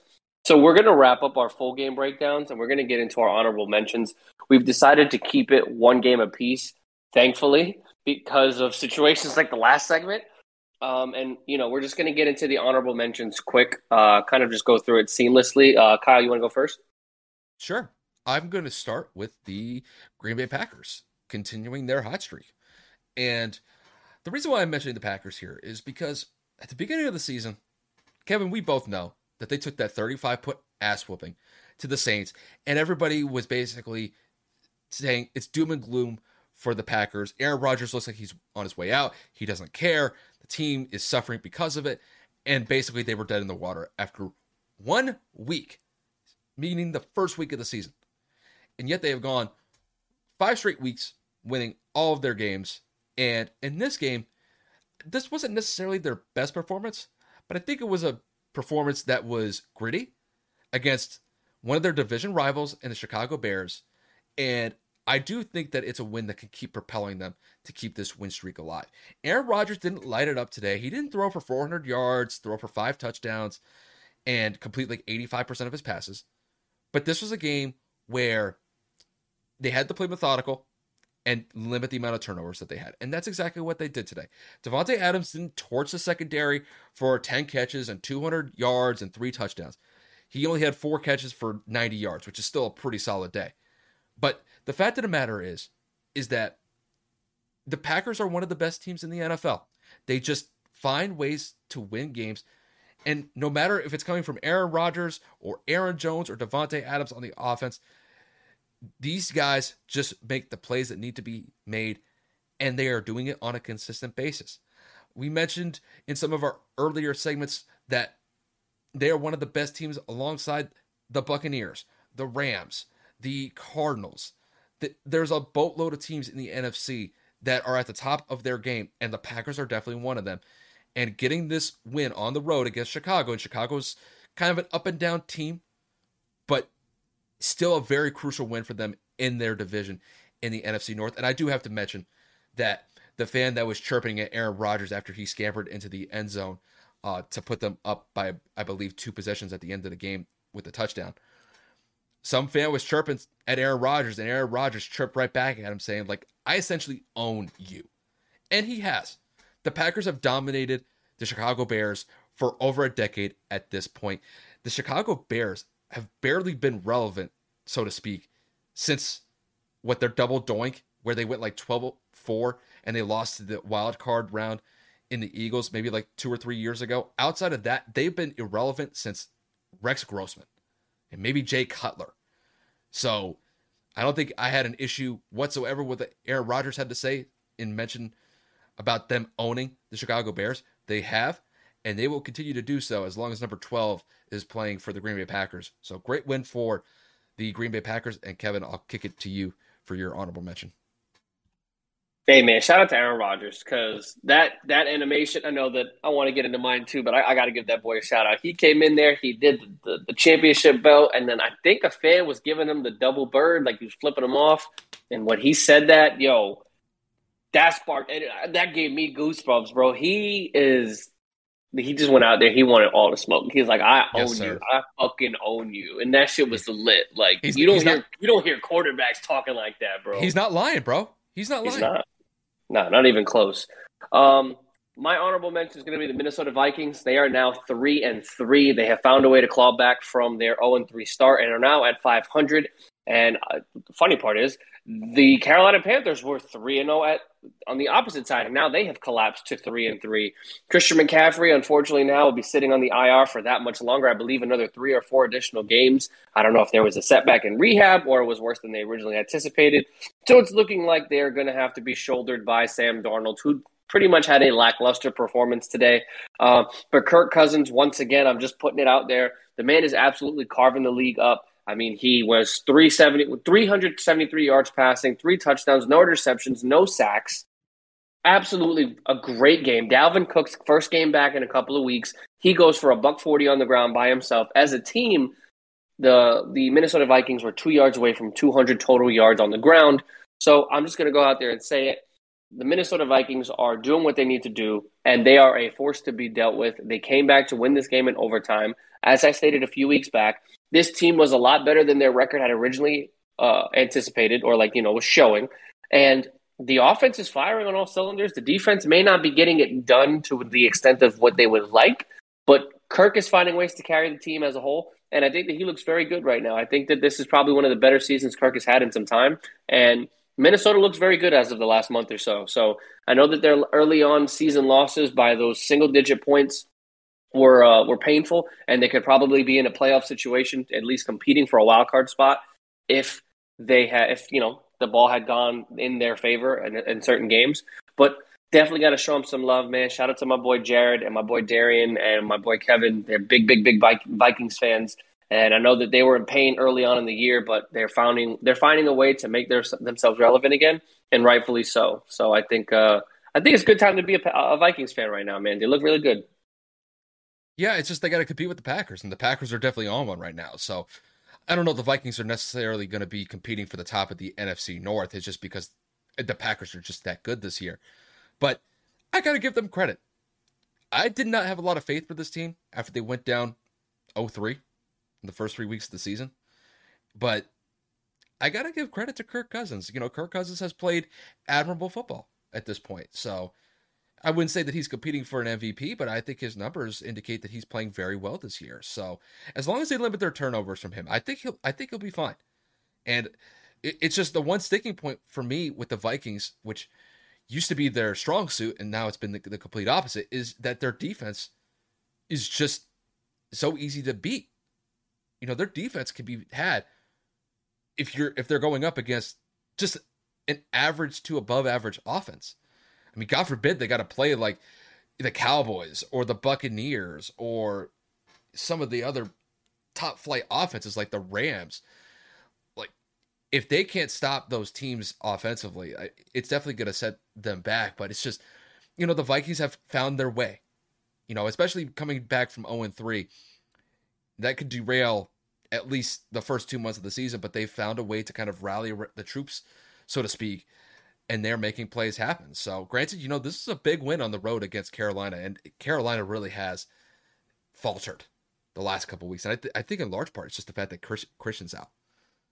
But give give a lot of credit to the Vikings, man. Give them yeah. credit. I think, uh, dude, the man, low key, this might be Kirk Cousins' best season of his career because we're talking just under, and I mean like a, an ass hair sliver of under 70% for completion percentage. He's 69.5. He's got 1,700 yards, almost 18, 13 touchdowns, two picks, and a passer rating of 105 for the whole season. It's pretty good, bro. He's playing very, very, very consistent football right now at a very high level, and it is showing.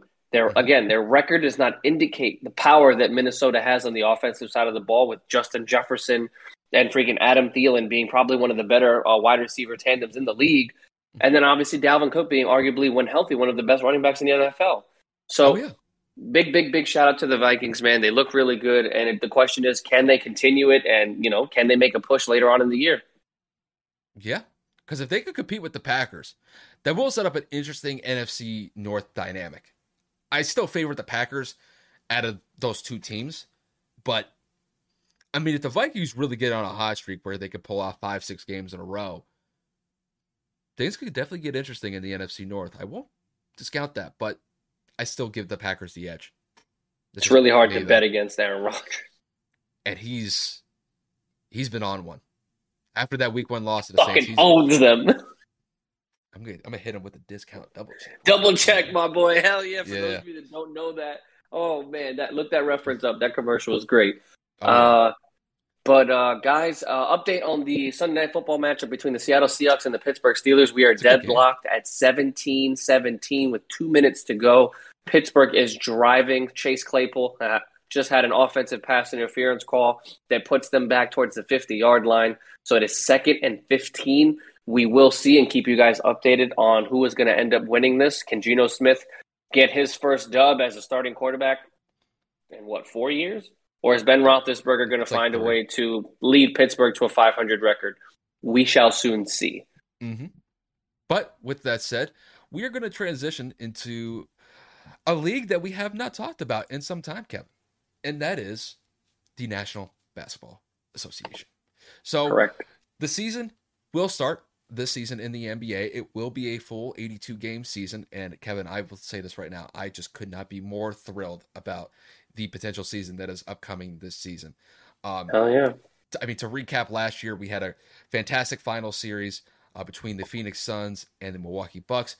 The Bucks were able to win that series in six games, really just based on the superhuman Superman performance that Giannis was able to perform consistently through all six games of that NBA Finals. It was no doubt in my mind that he deserved winning finals MVP after that performance that he had. And I imagine they are possibly looking to repeat this upcoming season based on the success that they had last season. But with that said, we are going to focus on our favorites coming out of not only the Eastern Conference, but the Western Conference as well. So we'll start with the Eastern Conference first, just to kind of give you guys the standings from last year's Eastern Conference standings. It went with the top eight teams being Washington at number eight, the Boston Celtics at number seven, the Miami Heat at number six, the Atlanta Hawks at number five, the New York Knicks at number four, the Milwaukee Bucks at number three, the Brooklyn Nets at number two, and the Philadelphia 76ers at number one. So, Kevin, going into the 2021 2022 season, who do you think is your favorite coming out of the Eastern Conference this year? So I've been I've been rattling my brain about this pretty much all segment. Every time Kyle kind of took the camera off uh, to put it to himself, I was doing a little bit of research and trying to look into some some more news in terms of what the Eastern Conference could bring to the table. But I'm, I'm, I'm conflicted, man. The East seems so much more competitive in of more recent years. Obviously, the Chicago Bulls have completely reloaded with the acquisition of DeMar DeRozan and Lonzo Ball. The New York Knicks are looking to have a repeat of last season and going into the playoffs confidently, obviously with hoping of better results. Miami Heat went and finally got a point guard in Kyle Lowry, so they're looking to take their next step to get back to the NBA Finals.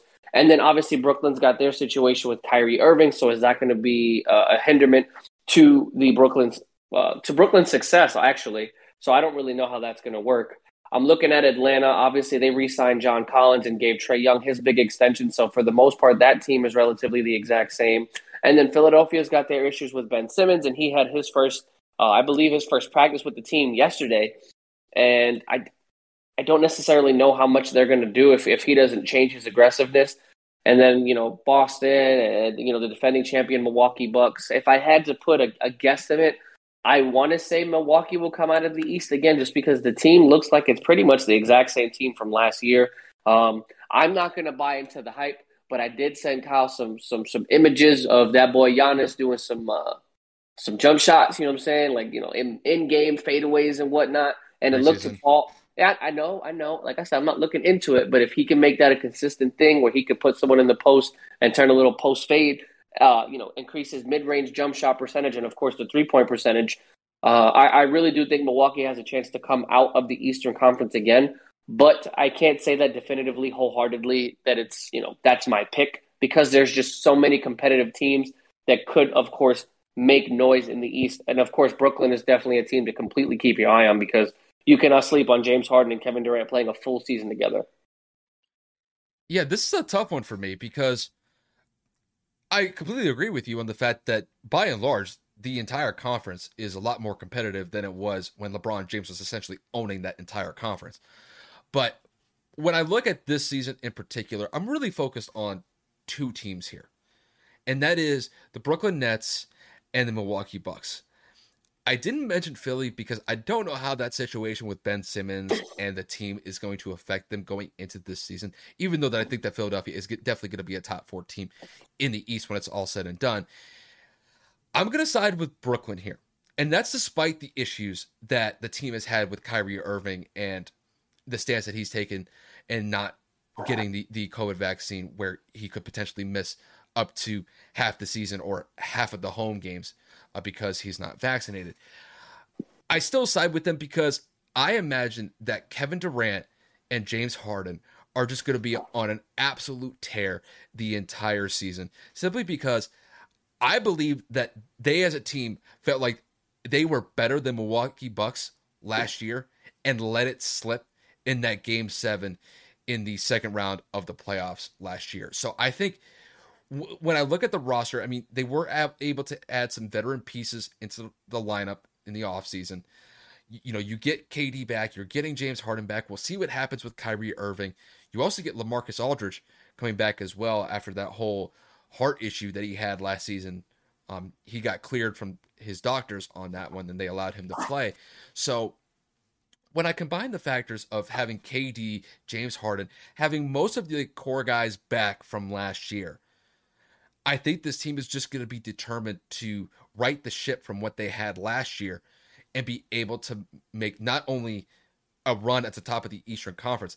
I think that in my mind that this team could potentially win the finals when it's all said and done. I have that much confidence in Brooklyn this year. The only thing that could derail this team moving forward is injuries. And we saw last year that we didn't get to see Kevin Durant, James Harden, and Kyrie Irving play as a three man trio just because multiple players in that trio were dealing with injuries at some point throughout the season.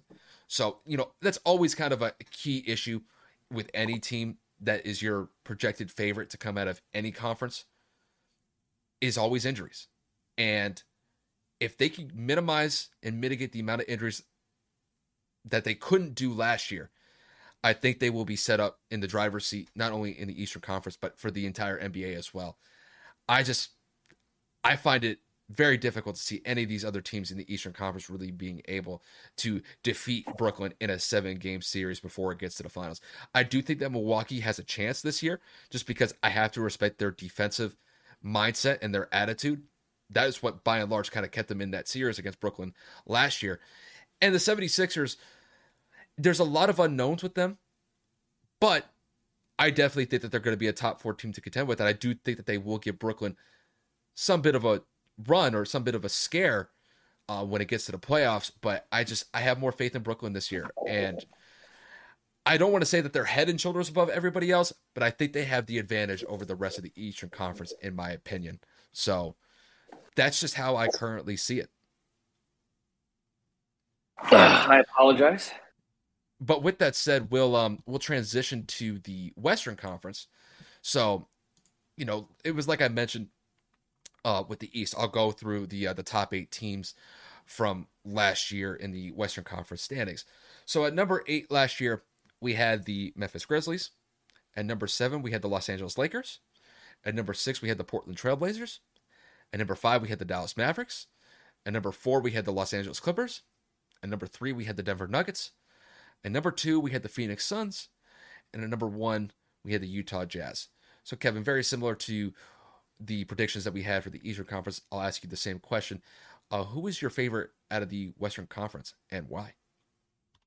So I'm I'm looking at the roster, excuse me, the the standings, and I'm just like, well, obviously, you know, the Lakers are the first team that comes to mind because I feel like they reloaded um, in their own way. Obviously, the acquisition of Russell Westbrook and a couple of other key veteran players could bode well for the success of this team in terms of a rotational situation where the only players that are going to get consistent minutes are probably going to be LeBron James, Russell Westbrook, and Anthony Davis. Every other position you can rotate. They have a lot of depth at the at the center position, like they did when they won the championship. They have some good bench role players to play at the two and the three position as well. So it is just a matter of who's going to be consistent for them outside of the big three. That is the Lakers. Um, Denver obviously is going to get Jamal Murray back at some point during the season, so that is one team to keep an eye on. The Clippers are going to be without Kawhi Leonard for the majority of the year as well, so I'm not really paying attention to them. Uh, Utah had the best record in the league last year, but I don't ever le- listen to that. Like that's not really a big indicator to be the best team to me. Uh, obviously, Phoenix is pretty much the same team. They gave uh, they're debating on whether or not to give Ayton the extension. They just gave Mikal Bridges his extension, so that looks good on their part. Obviously, uh, Chris Paul got his and then I'm looking at Golden State and Dallas. Obviously, Golden State, right off the bat, you think of Klay Thompson's back. Huge. Absolutely huge. They're going to get James Wiseman back. Steph Curry just showed last year that he didn't need any help and he was still willing to fucking go out there and, and compete for an MVP and completely carry a team to a playoff contention. So God knows what is going to happen when they get this team back to be 100% healthy. And then, you know, my, my team is just they're going to be a middle of the pack team, so I can't necessarily say that they're going to compete for a Western Conference title. I just I I literally do not see that.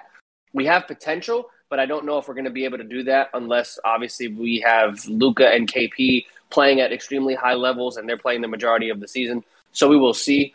So I mean, if I had to put a number on it, I'm probably just going to say the Lakers, which kind of upsets me because I don't necessarily believe that they are going to win the Western Conference. I think that they may fall short, but I will say that they are my favorite to be at the top of the Western Conference come the end of the year, just because you do have LeBron James, Anthony Davis, and Russell Westbrook on the same team. LeBron does not have to technically be a ball dominant person anymore. He can play off the ball and he can focus mainly on scoring and defense. He doesn't have to worry about distributing the basketball because we all know Russell Westbrook is a very competent and veteran efficient point guard. I mean, for God's sakes, he's been averaging a triple double for like what feels to be like 10 years. But we shall see what happens overall. But if there was a team that I had to put as a potential upset, I wouldn't be surprised if Phoenix goes out and do it again. And that's who I'm siding with. I'm siding with Phoenix on this one. And the reason why I'm picking Phoenix and not LA, Kevin, I think you could probably understand where I'm going to go with this. The Lakers give me a vibe that is very similar to what the Nets had when they brought on Paul Pierce and Kevin Garnett at the later stage of their careers. Like, Are you serious? the the reason why is is because a lot of these players that they brought on, meaning the Lakers, are at getting towards the end of their careers. You know, Oh, you look at yeah. Le, you look at LeBron James. He's I believe he's turning 37 in December. You know, Carmelo Anthony is in his mid to late 30s. Russell Westbrook is not at the end of his career, but he has bounced around the league a lot in the last couple of years. And by and large, this team is just very old in regards to the Lakers. And I just believe that issues are going to derail the Lakers season this year. Now, with Phoenix, the reason why I have a little bit more faith in Phoenix is because A, they're younger. Granted, they do have Chris Paul, who is in his late 30s, but it didn't really stop him last year. He was efficient in the role that they had him, and he was still one of the best ball distributors that the league had to offer last year. I just think that they were so close to winning the NBA Finals last year. They brought their entire core back, which includes CP3, Devin Booker, DeAndre Ayton, Mikal Bridges, and I believe Cameron Payne back is back as well. So that's a solid group of guys to roll with. And I would be hard pressed to pick any other team in the Western Conference other than Phoenix, simply just because I don't have faith that Utah is going to be able to replicate the regular season success that they had and carry it into the playoffs. I just don't believe that they are a NBA Finals contending team. Denver is a team that I kind of thought about a little bit, but I don't believe they get Jamal Murray back until probably midway through the season. So I think they might struggle a little bit. That's where Jokic is really gonna have to step up for their for the Denver Nuggets kind of early on in the season. The Clippers They got the GOAT, Michael Porter, though. They signed him to the Oh. big bag. Yeah. Okay. I don't know if it's like 180 million dollars, whether he deserves it or not. That's another question. For No, another day. 205. Oh, whatever. I mean, Jesus. Good, good on his agent for getting him that deal. You know, that's all I'll say. The Clippers. I don't know about the Clippers because I don't know what the status is for Kawhi moving forward. I know he had that ACL tear uh, at the end of last year, and I imagine that he's going to be out for at least the first half of the season. So any sort of impact that he makes is going to be probably not until March, like February or March, like somewhere in that time frame. Uh, Dallas is very streaky because by and large the entire offense goes through Luka, and unless they get Kristaps Porzingis involved in the offense more, I think it's going to be more the same for Dallas. I think they'll be kind of like a middle of the pack team, and the same kind of goes with Portland. Portland is very good offensively, but defensively they are, I don't want to say lackadaisical, but they are inept at that part of the court. And I guess I could figure that Golden State is going to be in a much better position than they were last year. They I believe that Klay Thompson will come back at some point this season. I just don't know when. But if Steph is able to replicate any sort of success that he had from last year, this team will be in the playoffs this year. I, I have full faith in that. Granted, they were the ninth seed last year, and they were almost able to to get in based on the the play in tournament, but they ended up losing to the Lakers. And not only that, I just think that Golden State is I think their championship window is done. I, I really kind of hate to say it. I just think that some of these other teams are just in a better position than they are in. And unless Golden State stays healthy, which the last couple years they haven't really been that healthy, I just don't think it's in the cards for them this year. So when I look at the entire landscape of the Western Conference, Phoenix is the only one I could really say definitively I have the most faith in. Outside of that, all of these teams kind of have their issues in one way or another. So, out of the entire Western Conference, I'm sided with Phoenix in this one. Yeah, definitely respect that choice, honestly. Like I said, that's definitely my second choice. I just I don't know. If the Lakers can stay healthy in terms of their their their main three, I think that they can make a big push. And, and I'm the Lakers fan. I And know. I'm, and I'm being objective. It's just I side with the youth more because I think with the Lakers, the, the age factor is very important, and I do think that injuries are going to be an issue for them the entire year. Because I mean, 80s in his late 20s, but we both know he's going to miss time. You know, Always. you know, God forbid he gets really hurt, but it's just Yeah. you, you can't guarantee that he's going to make it through the season without sustaining some sort of injury. I know every player, they always get like their nicks and bruises and stuff like that, but I just don't have a lot of faith in Phoenix. I, I just don't have a lot of faith in the Lakers this year with keeping their team healthy. They will be a competitive force in the Western Conference. It's just, is it enough to get by Phoenix? Who knows? But I will say this: if it gets to a Western Conference Finals matchup where it's the Lakers and Phoenix, I don't know. I don't know. Hey, LA won know. that rematch from last year, bro. I would not don't be know. surprised that, that that Bron comes out there stupid aggressive. because I they got disrespected last year. They got disrespected, and They did. I, but I will say, had AD not gotten hurt, I think they win that series. 100%. Everybody knows that. If you argue that, you're crazy, but that's besides the point. But but but, I Guys- mean, but Phoenix, but Phoenix, to their credit, they closed that series out. Yeah, They- they, did what they, they- needed to do. They took advantage and they dominated. You got an update for this uh, Seahawks Pittsburgh game? Yeah, man. Tied at 20 going into OT. Geno led them down to kick a 43 yard field goal as time expired. So we are going into overtime in Pittsburgh. Um, we got one segment left. So hopefully by the end of that segment, which uh, then again, it's probably not going to be that long, honestly. Um, and that's obviously the review of the Batman trailer. Um, we will keep you updated as that goes along as well. But let's see what happens with Pittsburgh. Um, guys, final topic on the agenda today is just going to be a review of the Batman movie that is coming out on March 4th in 2022. Matt Reeves is directing this new trilogy with Robert Pattinson leading the role as Bruce Wayne. So, I mean, the first trailer came out literally as COVID started last year. And the movie has been on and off productions. The date has been pushed back a million times because of the cast getting COVID, Robert Pattinson having weight issues in terms of not being in shape for the film, and blah, blah, blah, multiple COVID scares with cast people, like I had said. So, with all of that said, that trailer was fire. That Go was Kev. go off. that trailer was absolutely insane. I mean, from from beginning to end, between the storyline of how it's it's kind of being originated from the path that Matt Reeves is trying to go down with this persona of Batman, with this version of Batman, very different from the Christian Nolan movies and Christian Bale being Batman. It's going to be absolutely incredible. They're going down a darker path, and I, I really do love how he is portraying Batman to be so much darker, so much more aggressive, and let's be honest, it just looks different. Everybody is used to such a a noble and kind and like you know like I don't even know the words I'm trying to say. Just not this kind of Batman. Like the, we are literally going down the path of this movie potentially being rated R because of how dark it's going. Obviously, the casting is also incredible. You have freaking Zoe Kravitz. You have freaking Colin Farrell. Um, for whatever reason, I cannot remember the man that is playing Commissioner Gordon, but he is in multiple movies, and I mean, like, I love him. He was in Casino Royale as Felix. That's the only. That's literally the only role I remember him as, specifically by the name. But overall, casting incredible, and I'm just looking at this movie saying this has the potential to blow the doors off of DC because obviously they have been labeled pretty much irrelevant as Marvel has blown up over the last decade or so.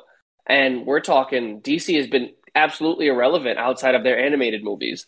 And this latest Zack Snyder's Justice League that came out uh, a couple months ago at the beginning of the year, that four hour remake.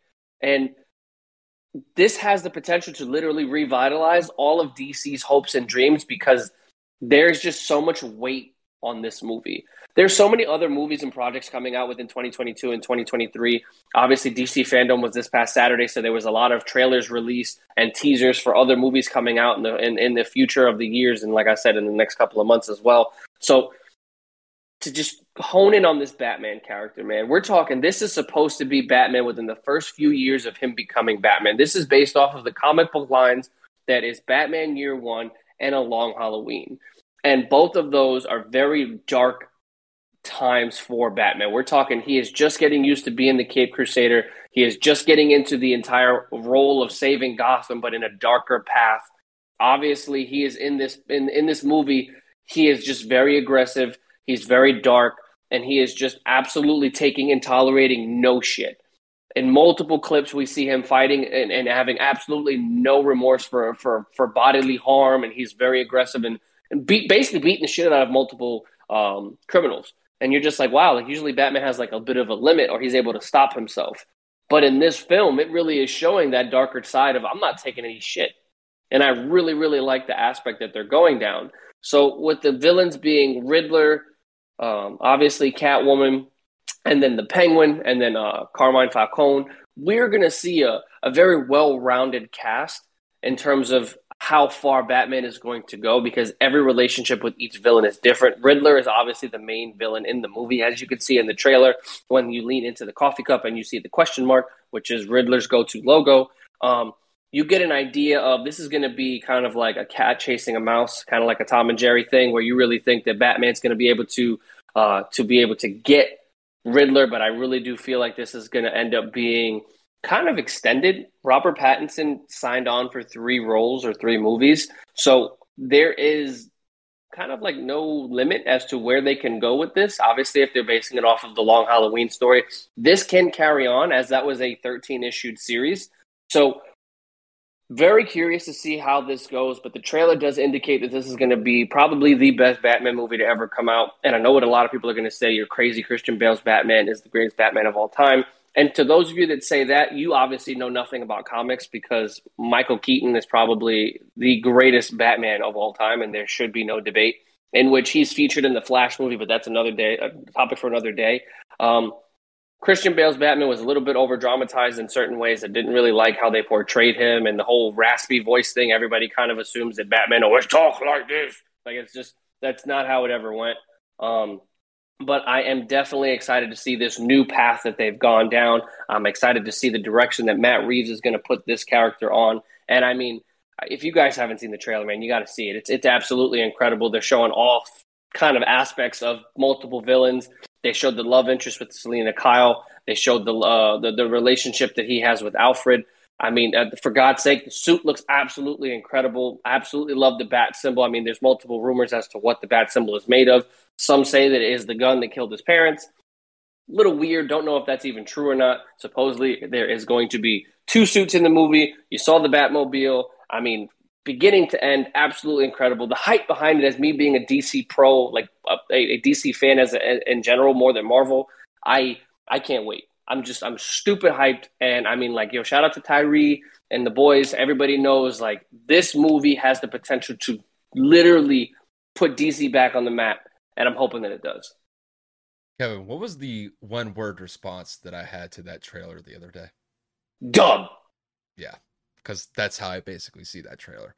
Um, obviously, Kevin is more of the comic book buff than I am. Um, mostly, I just watch the movies and I just kind of, you know, take it for face value on what I think if it's good or not. You know, the granted this is a trailer. This movie doesn't come out until March of next year.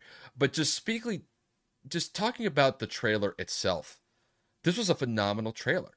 And I remember I actually made a point to Kevin saying this trailer was so good for a movie that's not coming out for another five months. Yet the Spider Man movie is coming out in December, and the trailer for that one was kind of subpar. It didn't really kind of like generate a lot of excitement for that film in the lead up to it. But this is exactly the opposite. I want this movie to actually come out like right now, just based off of that trailer. And the one thing that Kevin really hit on, and that's the point that I'm going to make here, is the aesthetic, the, the the feel that I get from this movie just based off of the trailer. It is a much more darker. It is a much more badass type of Batman than I think we've been accustomed to the last couple films that we've seen. Where if you look at the original not the original, if you look at the last trilogy that we saw with Batman with Christopher Nolan directing it and Christian Bale playing Batman, it was a more moral guided Batman throughout the entire trilogy. And with this one, it's the antithesis of that.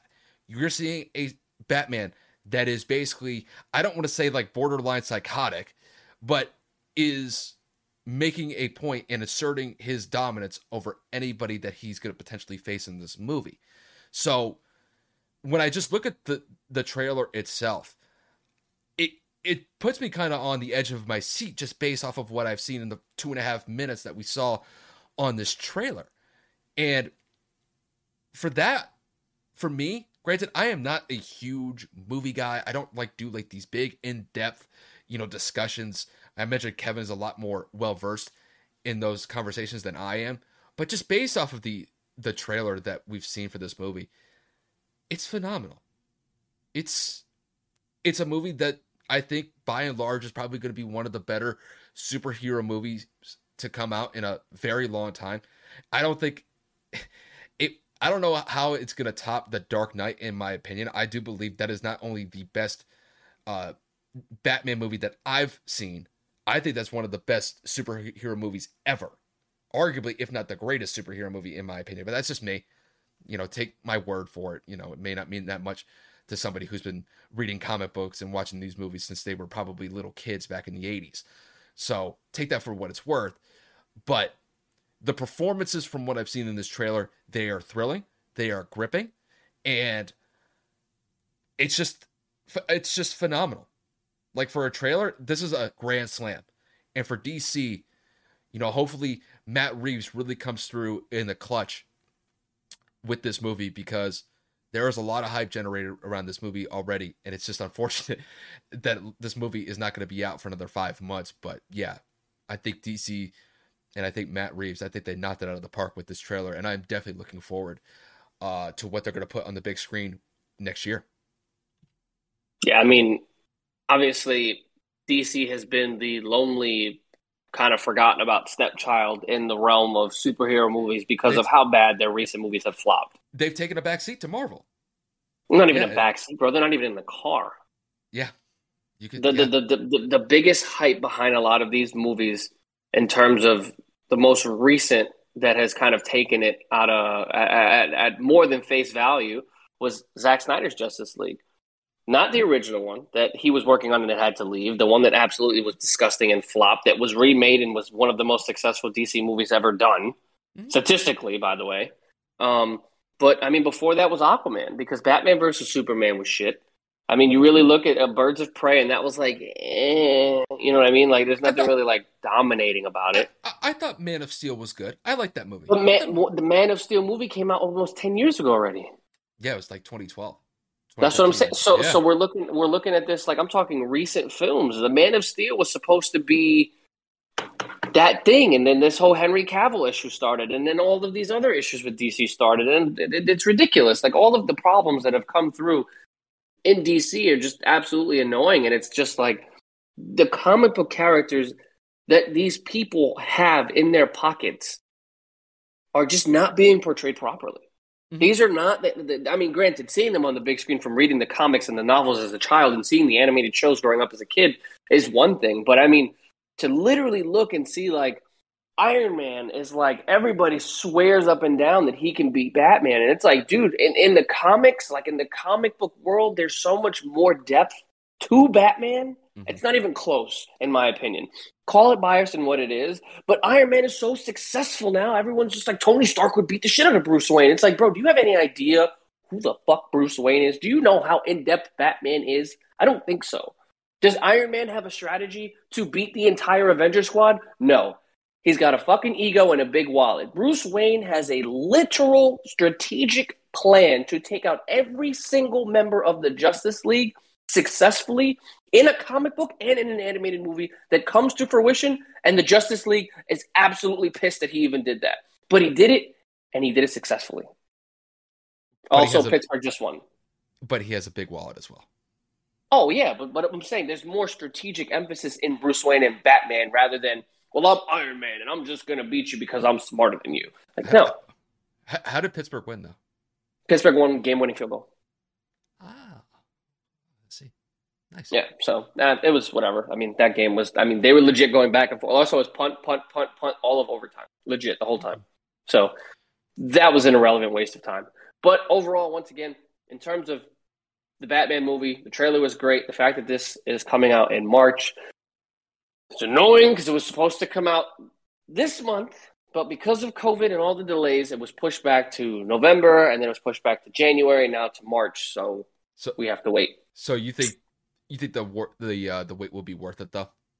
I think so. I mean, if this if this goes down the path, like I said, of the year one infusion with the combination of a long Halloween, in which I advise everybody, if you haven't read it, Go take a look at it.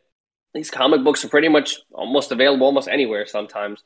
Um, the storyline is great. The detail, the character development of how Batman kind of grows into his own within the first couple of years. Again, it is a darker version than what everybody's used to.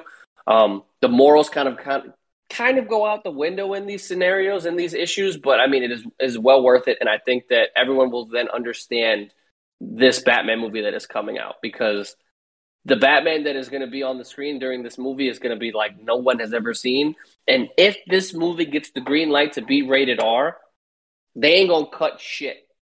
Because technically, Suicide Squad, the first one with um, Jared Leto, was supposed to be rated R. Then they made it PG 13, and then they edited out all of Jared Leto's screen time. If you get the green light to make this as dark as possible and get the R rating, you don't got to take anything out. It's a, take it t- like you said, take it for face value right off rip, right? If you see a movie is rated R, then you know off rip, don't take certain people to see it. This isn't about kids. This is literally about making money.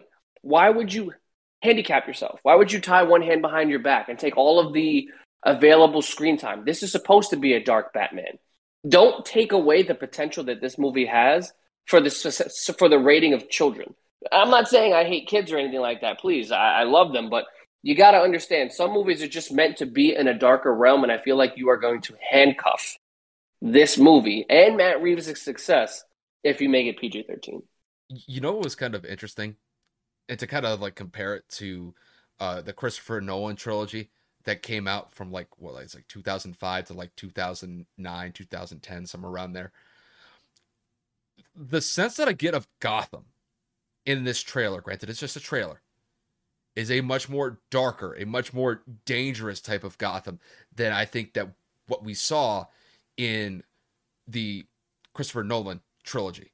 I didn't really get the sense that Gotham was like this this criminal ridden you know danger infested city with just like the landscapes that they had because I think when they were doing the shooting it was mostly uh, shooting for the film excuse me like I know, like in The Dark Knight, I believe it was shot in Chicago, and I believe in In The Dark Knight Rises, I believe they shot some of the scenes in Pittsburgh.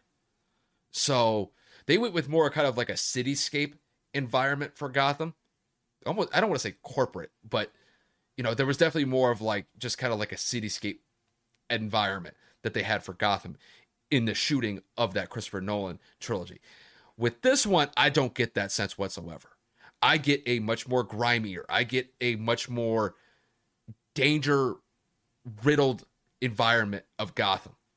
And maybe just kind of like that's kind of like my perception of what Gotham has always been. You know, Batman is the one that's kind of, you know, doing his thing to kind of rid Gotham of like all of these danger ridden areas of like crime and criminals or whatever he comes up with. But yeah, like with the aesthetic on this one, it's a lot more darker, and I don't think that they should hold anything back. Honestly, the grimier this movie is, the better. And I and I, you, you and, and here's the thing, because you might understand where I'm going with this. This is a different franchise, but I but imagine what like how it kind of got messed up with the way that they did it. Remember Star Wars with the prequel trilogy? Even though that some of those movies were bad, Revenge of the Sith was probably the Revenge of the Sith, excuse me, was probably the best one to come out of that. And that movie was a lot more darker. It was a lot more violent than the previous two movies uh, that came out before it. And then you transition to the trilogy that they just came out with Disney the last couple years, and you don't get that sense whatsoever. It seems kind of more like it was kind of more, I guess, curated to kids to a certain extent, but it didn't have that. It didn't have like that that violent aspect to it that John Williams, not John Williams, that um George Lucas kind of made Revenge of the Sith to be in that prequel trilogy.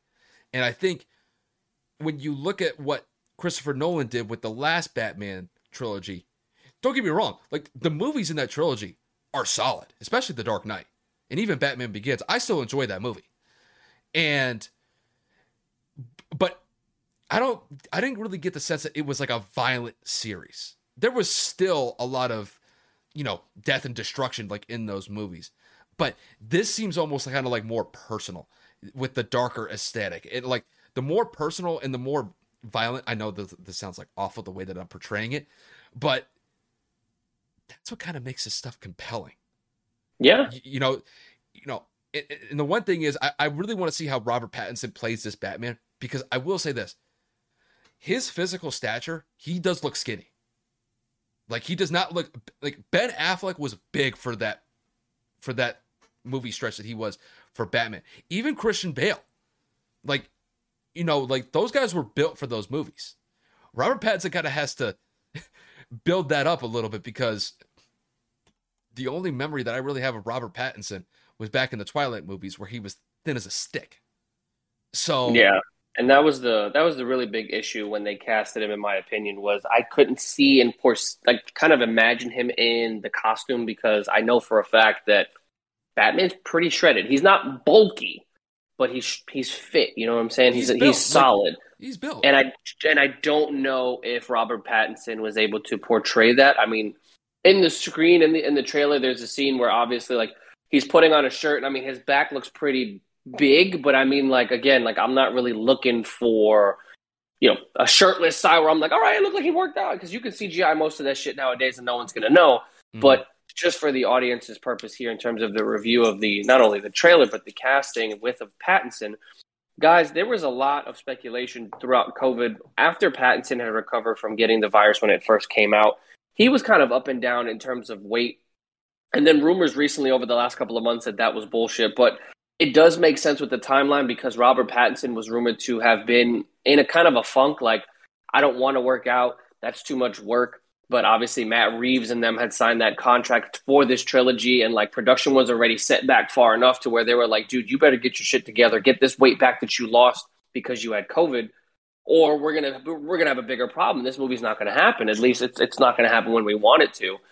And uh, for the longest time, again, Pattinson had that that issue up and down throughout the entire production, and then obviously the delays in which other people of the cast kind of got COVID and whatever have you. But this movie has a lot riding on it because it was pushed back so many times, and because Robert Pattinson was being so difficult. Um, there has been rumors also that he's kind of a diva on set, being kind of a little bit of a dick.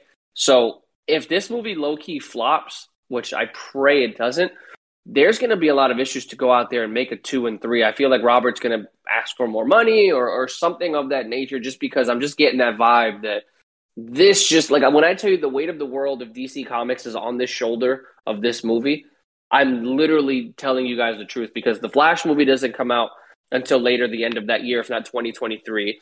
Black Adam doesn't come out until 2023. Aquaman doesn't come out until the end of 2022. So we're looking at like this is first in line for all of DC going forward.